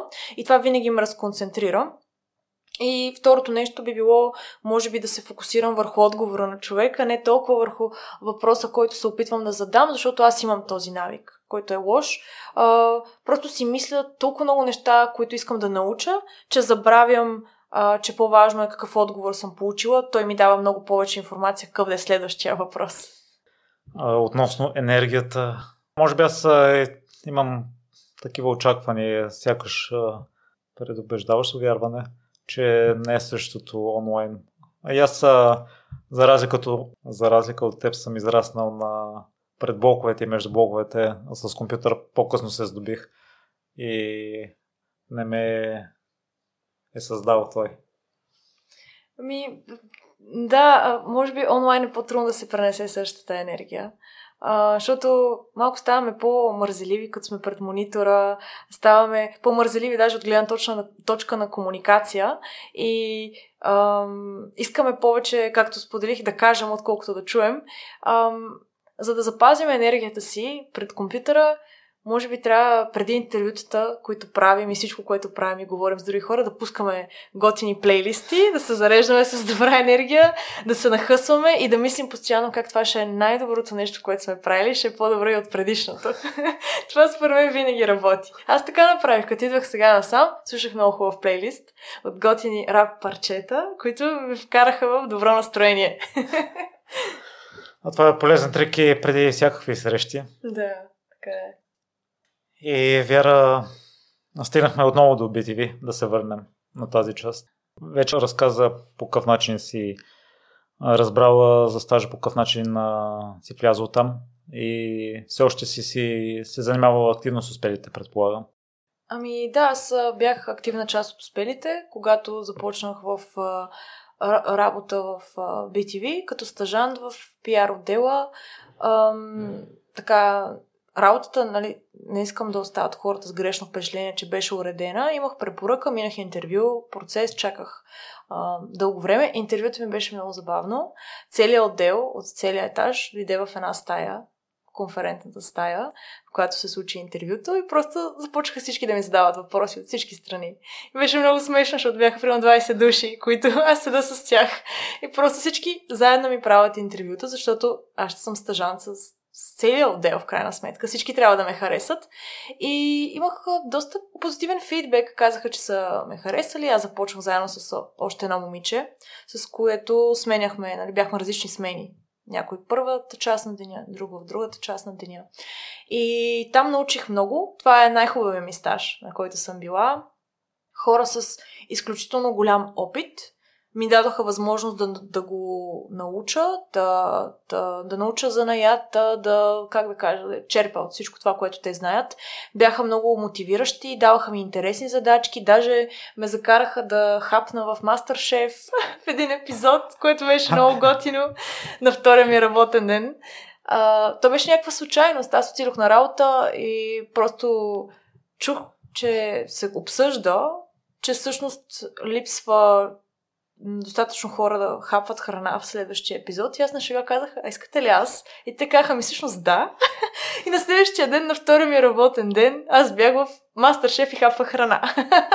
Като така, нали, допълнителен гост в един от епизодите. Така че на мен ми започна страхотно стажа. Завърши също добре с една обиколка на всички студия. Така че имах възможност да видя как изглеждат местата, в които се снимат продукциите, каква е големината им, защото то е много по-различно от това, което виждаш нали, на екрана и кой къде е позициониран, колко много хора са в екипа зад тези продукции, т.е. нещо, което примерно е 40 минути, колко много време отнема да се запише, колко хора са там, за да го направят, кой къде е разположен, какви ангажименти има. Това много ми хареса и работата ми беше много полезна, интересна, забавна и въобще най-готиния екип, с който а, бях до този момент, наистина. Страхотни хора, липсват ми, между другото. и, да, и се радвам, че се запознах именно с тях. Ме ми беше страх, мислех, че ще съм а, в голяма медия и никой няма да ми обръща внимание, защото е много напрегнато. И, примерно, бях гледала много филми, които ми даваха глед, а, грешната представа, че аз ще правя кафета и ще нося храната на хората. И имам щастието да кажа, че на това място, на където хората можеха да си позволят такова нещо към мен, не го направиха нито веднъж. А на места, на които не е трябвало да има такова отношение към мен, са гледали да ме накарат да им нося кафенцето, нали, и така нататък. Което това е също много любопитно. Аз не го очаквах. И бях много приятно изненадана и съм благодарна, че имах тази възможност. Това, което спомна за Георги и Виктор. Да. Та, вяра, кои са нещата, които научват BTV, които и все още са ти полезни? А, нещата, които научих в BTV е...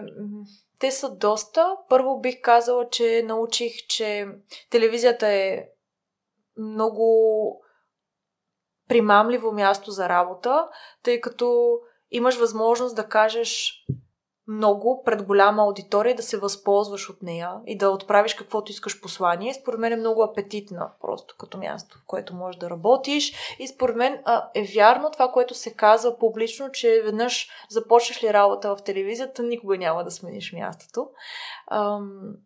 Аз обаче не съм от хората, които толкова много обичат да се показват, нали, и затова може би не, не би ми било мечта да съм нали, примерно, водеща предаване, постоянно всяка вечер да ме дават. Не си го представям. Поне на този етап от живота ми не е нещо, което харесвам. Може и това да се промени в бъдеще.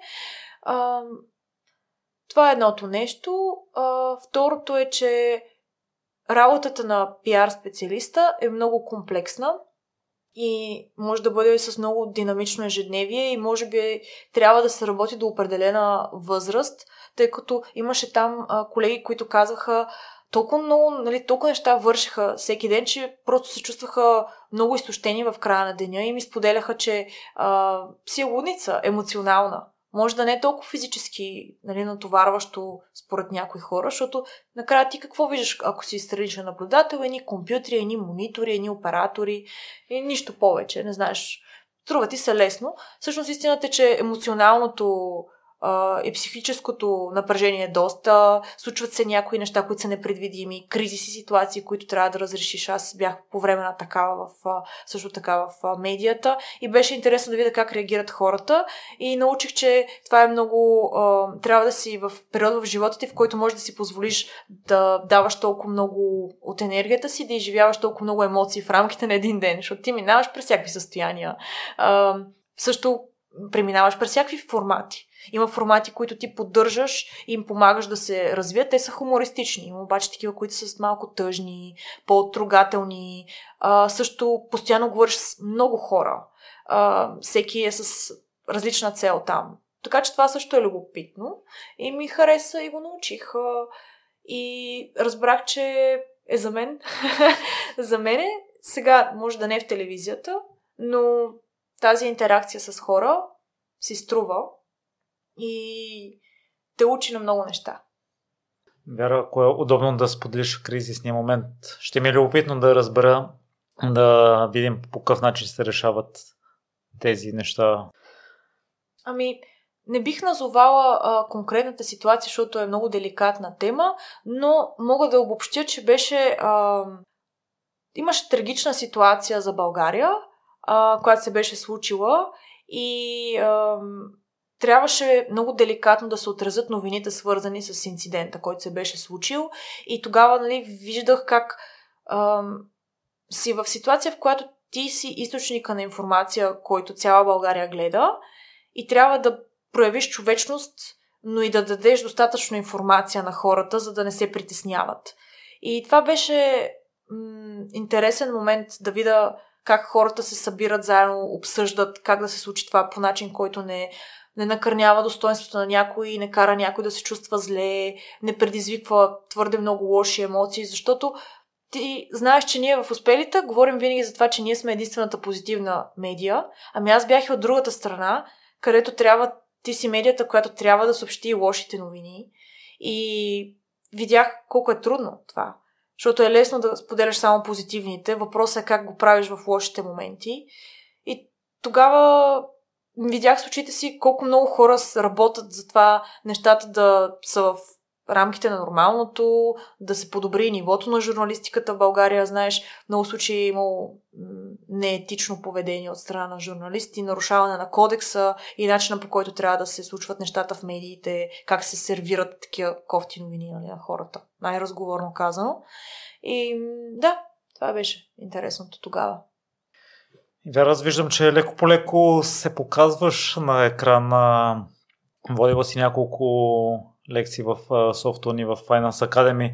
В YouTube също имат видеа с теб. Сега ще бъдеш лекторка.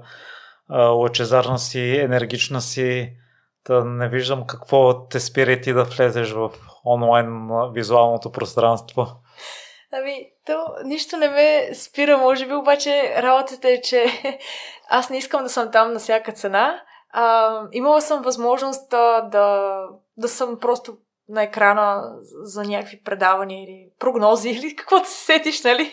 някакви такива неща, които просто да се покажа, нали? Въпросът е, че искам да се показвам в моментите, в които има какво да кажа. Сега, примерно, аз съм тук при теб, защото знам, че ще казвам неща, които може да помогнат на някой. Мен това ми е мотиватора, но ако, примерно, съм поканена за да кажа нещо, по което аз не съм експерт, бих се срамувала и не бих искала да съм човека, който застава там.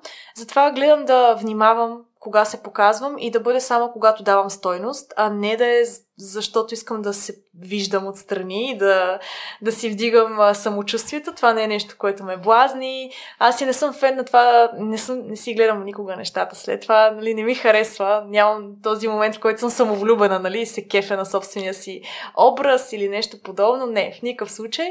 Ам, мути... Тествах един път отново бях мотивирана от колегите си а, да тествам, да застана пред камера, да споделя това, което знам и да преценя дали ми харесва. И след това получих толкова много позитивни съобщения от хора, на които бях помогнала и хора, с които се запознах следствие на едно, една такава лекция, която дадох свързана с моята професия, че разбрах, че май си струва и всъщност трябва да превъзмогна личните си несигурности за това, че нали, това е нещо, което е извън комфорта ми, не искам да ме гледат хората, нали? Малко ми е излишно. Това нещо трябва да го превъзмогна. Това може да е моето его, което се обажда. Има нещо много по-важно, което е, че ще помогна на хора. И аз трябва да се фокусирам върху него. И да се показвам само когато мога да помогна. Знаеш, че интернет и социалните мрежи дават такава възможност. Абсолютно. А и ти можеш да помогнеш в много сфери, не само една. И ако искаш да преминем с, с някои изречения да разкажеш за тях, тъй като слушателите могат, ако искат по-подробно да се запознаят а, с тях, тъй като са доста изчерпателни. Аз а, изгледах лекцията ти за CEO и копирайтинг в софтуер и мисля, че беше доста изчерпателна. Благодаря. Първо да разкажеш накратко с какво би била полезна на слушателите в разговора и там и тук намекна, че не си вярвала на SEO-то в а, началото. Тако е нещо е преобърнало представите ти? А, Виктор Иванов Вики ми преобърна а, представите, защото той ми обясни как стоят нещата, той ми показа с опит и с резултати. Иначе това, с което се занимавам е SEO, маркетинг цялостно. Като под маркетинг бих обобщила всички видове комуникация, които са в момента се назовават с различни думи. Някои казват пиар, примерно, пиар материали. Други казват реклама, рекламни клипове, маркетинг, перформанс маркетинг, реклами в интернет, реклами в социалните мрежи. Няма значение. Други ще кажат медийно отразяване, много наименования на едно и също нещо, а именно комуникации. Просто аз обичам да комуникирам, искам да помагам на различни хора да споделят това, което искат да споделят с света. И за да го направя, имам различни методи. Научила съм се вече на основите и нещата, които трябва да правя като а, SEO. Съответно, предавам нататък знанията, които съм получила от колегите си. Освен това, цялостно маркетингови стратегии, с които се занимавам и аз и екипа ми, те са също много важни, защото те са цялостни. Т.е. те включват и SEO-то, включват и а, самото позициониране на марки като брандове в социалните мрежи, т.е. какви публикации да качват, а, каква информация да споделят. Копирайтинга, който също е много важен, т.е. съдържанието, което се създава, а, било то в блог, било то в социални мрежи, било навсякъде. А, също поддържането на аудитории, community management, нали, така е модерно вече да се казва, а, защото поддържане на аудитории на български е малко прекалено общо. Какво означава най-просто, когато някой бранд има нужда да си създаде лоялна аудитория от хора, които го следят редовно, как, какви са способите да се случи това. Напоследък все повече работим с блокчейн фирми, които имат нужда от точно това поддържане на аудитория, за да съществуват. Тъй като лоялните им а, фенове са тези, които а, поддържат развитието на проекта и дори финансово го подкрепят. Затова, за да се случва това нещо, имат нужда от хора, които имат такава стратегия и знаят каналите, в които трябва да се случват нещата. Напоследък даже поддържаме Discord много често. Канал, който доскоро беше свързан само с гейминг, а сега е полезен за много а, хора в IT сферата.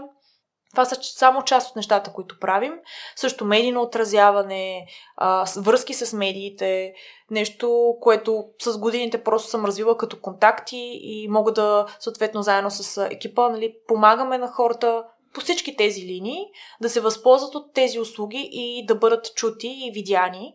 Но бих казал, че напоследък SEO оптимизацията ни е много голям плюс, много силна черта и става въпрос за екипа на Захара, където всички работим заедно да хората да бъдат запомнени с най-доброто и да им покажем силните черти. И така да им помогнем да стигнат до повече хора, клиенти, фенове, аудитории, който каквото иска, ние го правим.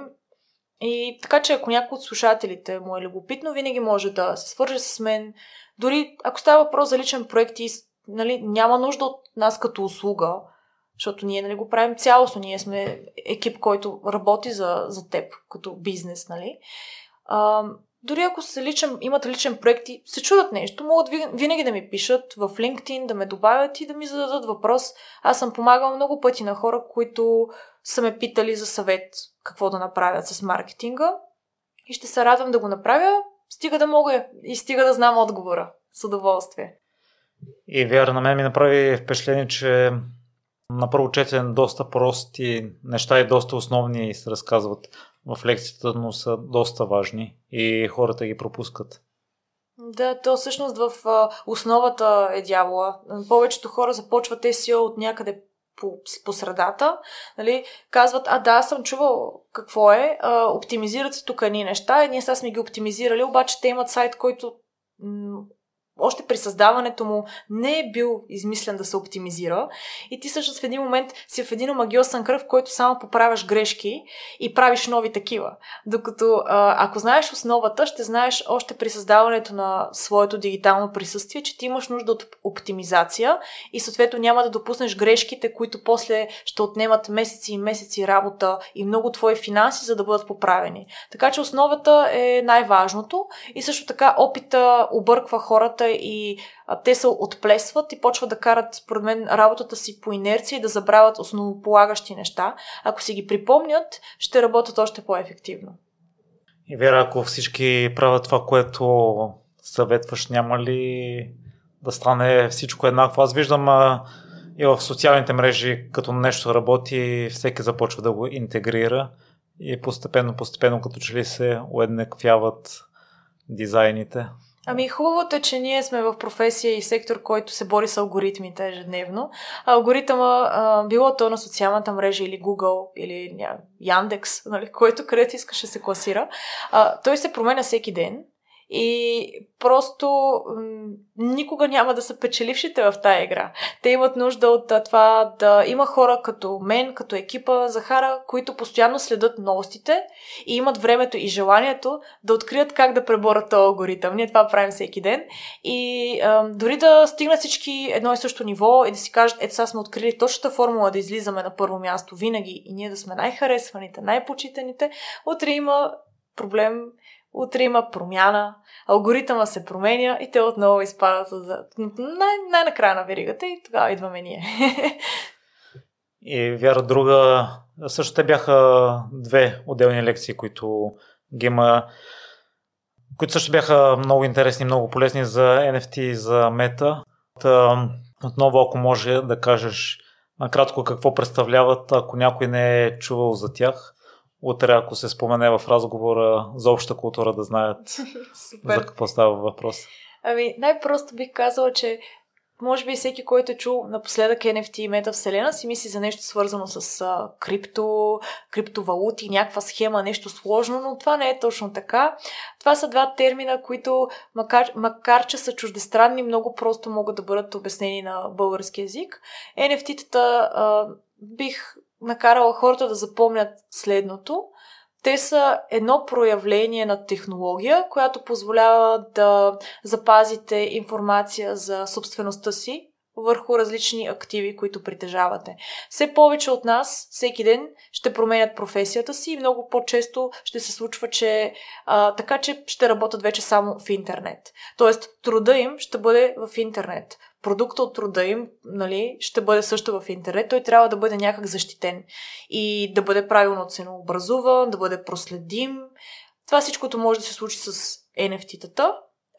тоест, ако дадено нещо е под формата на NFT, т.е. и вие имате една гаранционна карта, някакъв лиценз, някакъв, а, някакъв, а, някаква информация, която просто легитимира собствеността ви и ви дава възможност да докажете, че имате правата върху това, което имате, било то в реалния или в дигиталния живот.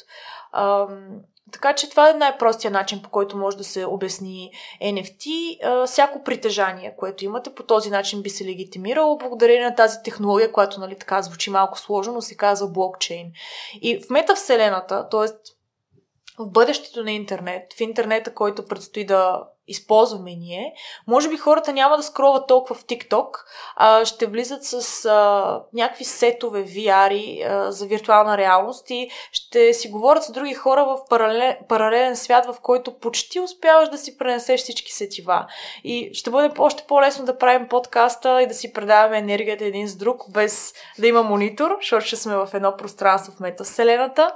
И в това пространство може би всяко нещо, което се създаде като епизод от подкаст, ще може да се продава на хората или да се разменя под формата на NFT. Така че така двете неща можем да ги обединим в една концепция за бъдещето на интернет и начина по който хората ще създават съдържание в бъдеще и начина по който ще бъдат възнаграждавани за своето съдържание по някакъв справедлив начин, който им дава възможност да печелят за това, че си качва съдържанието, примерно в Spotify и SoundCloud – обаче по по-справедлив начин, защото Spotify без тебе няма да е същия и подкаст секцията няма да е същата, обаче важното е Spotify плаща ли ти достатъчно, за да правиш това, което правиш.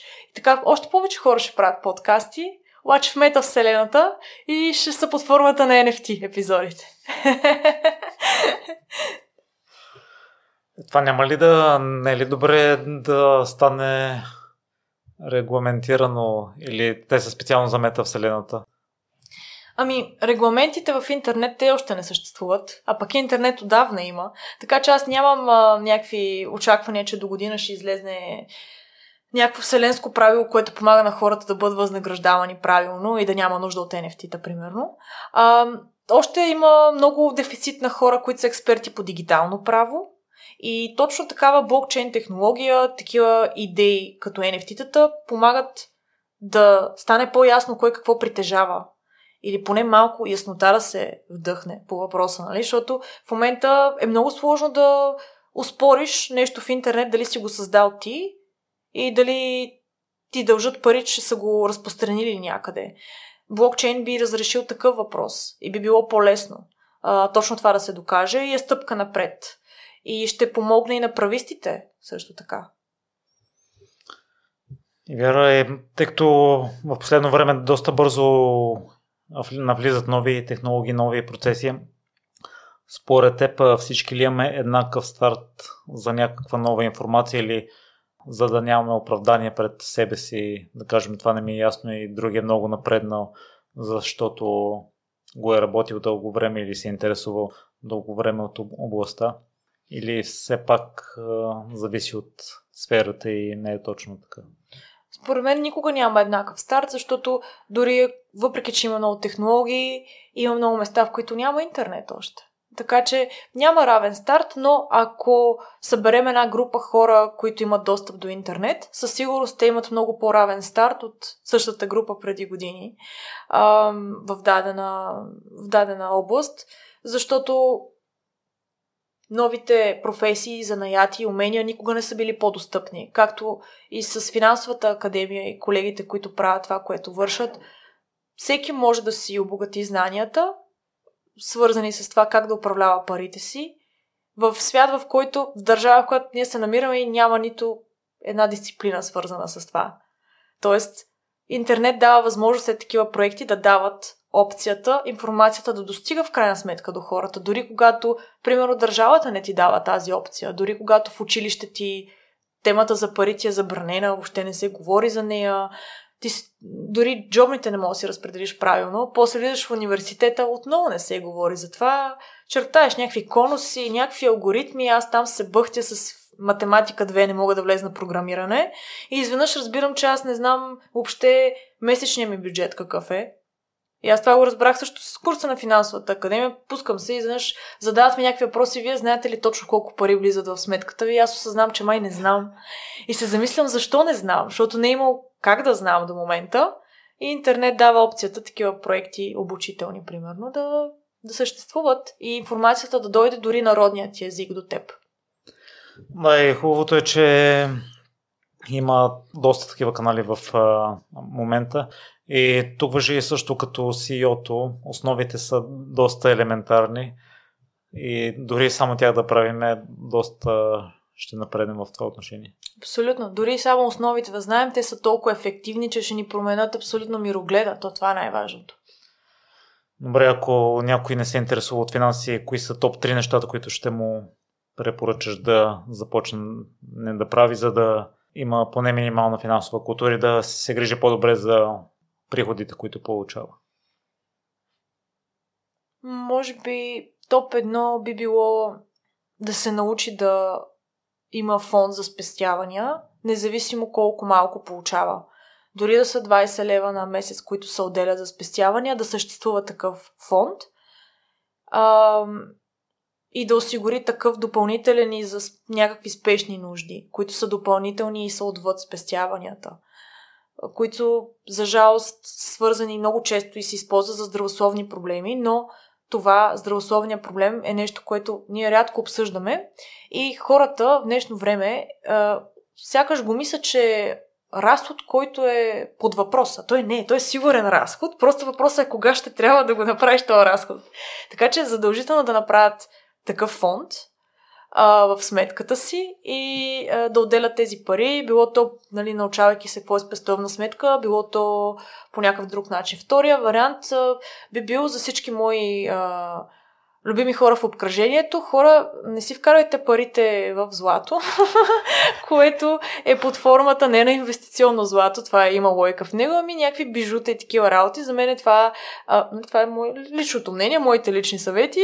Искам да си кажа, че за мен това е нали, доста глупаво. А, по-скоро открите други начини за инвестиране и се научете какви са опциите. И а, не мислете, че това, че имате много пръстени вкъщи златни, а, ще можете след няколко години, примерно, примерно да си платите сметката в болницата с тях. Това няма как да стане, за съжаление. Може би има други методи с злато, но това не е точно този метод. Така че да го имат това предвид а, и да не вярват на тези много разпространени тук митове за това, че нали, злато и сребро е начина да си да имаш пари или парите под дюшека или нали, така, парите в плик се завират някъде у вас. Това не е правилният начин. Така парите губят стоеността си и бих а, казала по-скоро да помислят как могат да се инвестират тия пари, да се завъртят, за да не изгубят стоеността си. А, разбира се, това не е толкова лесно да се направи, колкото да се каже, но при достатъчно мотивация всеки може да открие метод, който работи за него. И третото нещо, което бих казала е, може би да се заинтригуват от а, опциите за, за страховки и фондове за пенсиониране, някакви такива неща. Просто да, да се замислят дали е възможно да се възползват от нещо подобно, има ли лойка за тях. Защото, особено ако живеят в България, нали, повечето хора, а, те няма да имат кой знае колко достойна пенсия, поне това, което виждам аз и усещам а, е, че трябва да помислят за този етап от живота си. А, глупостта на младостта предразполага да забравяш и да нарочно да игнорираш мисълта, че идва и такъв период, в който ти трябват пари, а, а пък не работиш.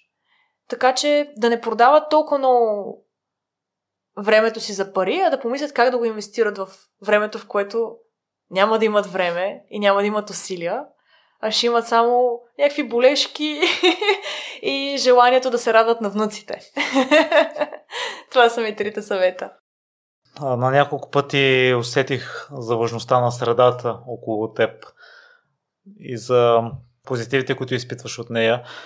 Та, според мен тя трябва да се поддържа по някакъв начин, да се грижиш за нея, евентуално да не допускаш или да премахнеш хора, които не са за нея. Та ще кажеш ли там твоите начини за развитието й?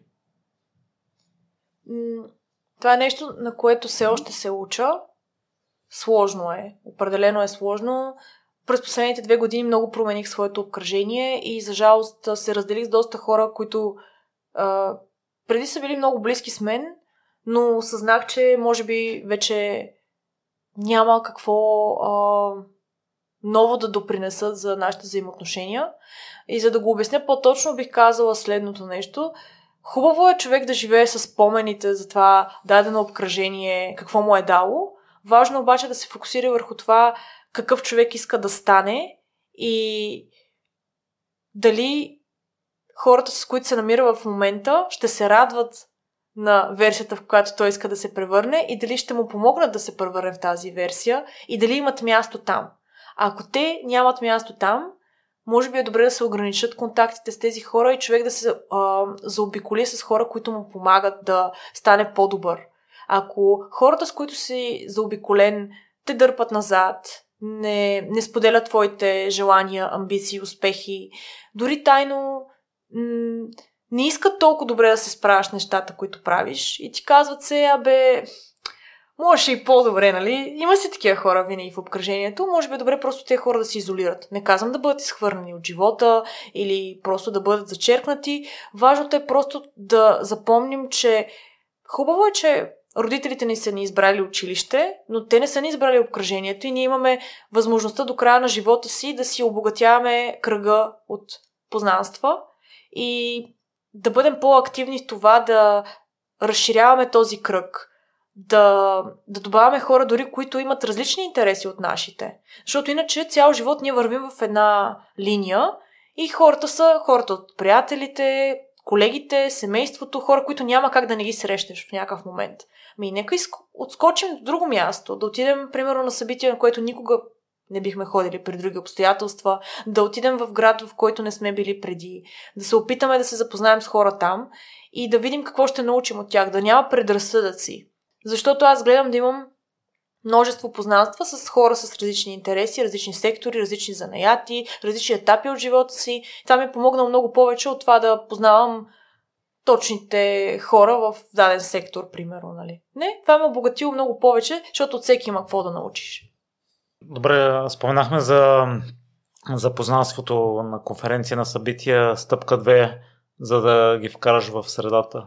каква е за теб? След като се запознаете, може би трябва да откриете нещото, което ви обединява, защото дори в най-различния човек на пръв поглед има нещо, което е Нещо, което може да се съгласите за него и да откриете начин това нещо да ви събира отново. Тоест, ако примерно харесвате музика, да посещавате а, места, които са свързани с музиката, която харесвате, или просто по някакъв начин да вкарате интереса си в някакъв навик, който създавате с тези хора и да посещавате а, места заедно или просто по някакъв начин да се виждате по-често на живо, извън виртуалното пространство, а, за да можете да да обменяте идеи, да, да се вкарате един друг в живота си по-често. Това винаги помага, според мен. Това е моя най-чест вариант, за да, ам, за да не приключат нещата с френдлистата. Защото тогава просто алгоритъма няма да го покаже този човек. Повече ще го забравите, няма смисъл. Казвам ви от личен опит и от професионален. а, ако има как да вкарате живота си обаче в ежедневието, този човек в ежедневието си, тогава ще е много по-смислено и за вас и ще научите нови неща и може всеки път да пробвате нещо ново заедно. Това също помага. Наживо контактите не в мета. Точно така, наживо контактите. В мета може част от контактите. И Вяра, преди да те пусна, ми се ще едно послание от теб към слушателите, ако в момента му е останала вдъхновен от теб, от енергията ти, от това желание да учиш, да се развиваш, нещо да го подрищнеш отзад, така че от утре да направи първата стъпка? Ами, помислете как, как искате да как искате да се развиете, помислете каква е вашата представа за идеална представа за човека, който сте и искате да бъдете, фиксирайте я, постоянно си я визуализирайте и през цялото време не спирайте да вярвате, че ще станете тази собствена версия. Така ще почнете да разпознавате в ежедневието си малките сигнали, които са около вас и възможности, които ви дават опция да се приближавате все повече към тази своя версия и така няма да е нужно да направите някаква радикална промяна и да почнете от утре да сте нов човек, да се отървете от обкръжението си, да почнете да ставате в 6 сутринта, ако мразите да правите това нещо, нали? Защото има такива доста течения в философията, които са радикални. Трябва да промениш всичко, за да станеш друга своя версия. Според мен има и по-лесен вариант.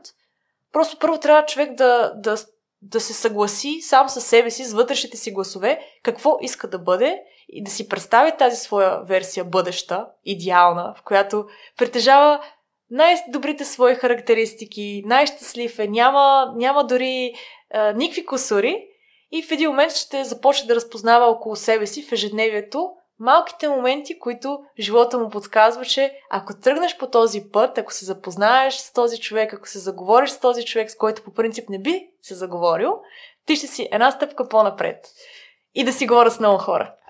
Това ми е другия съвет. Хората ще ви помогнат да станете по-добър човек. И вие разпоменахме LinkedIn, Facebook, 10 септември, другаде има ли нужда да препращаме слушателите? Софтуни, ще имам и там лекции. Програмата на Finance Academy също така. Инвестиции, лични финанси, там съм също и ще помагам с много готино съдържание. Ако пък ще оптимизирате, ще дойдете в Софтуни, където също ще помагам и ще уча хората как да стават добри в съдържанието. LinkedIn за въпросите, които имате ако не можете в рамките на някое събитие или лекция да ми ги зададете, мога да съпортна пък там и се надявам да бъда полезна на много хора. Страшно много ти благодаря за вечерния час. Не знам дали е най-късния, най-късното време на свършване. И ти благодаря за енергията, която ми предоставите. Не знам сега как ще успея да заспя. много се радвам. Аз ти благодаря много за поканата. За мен беше удоволствие и също се чувствам презаредена с енергия.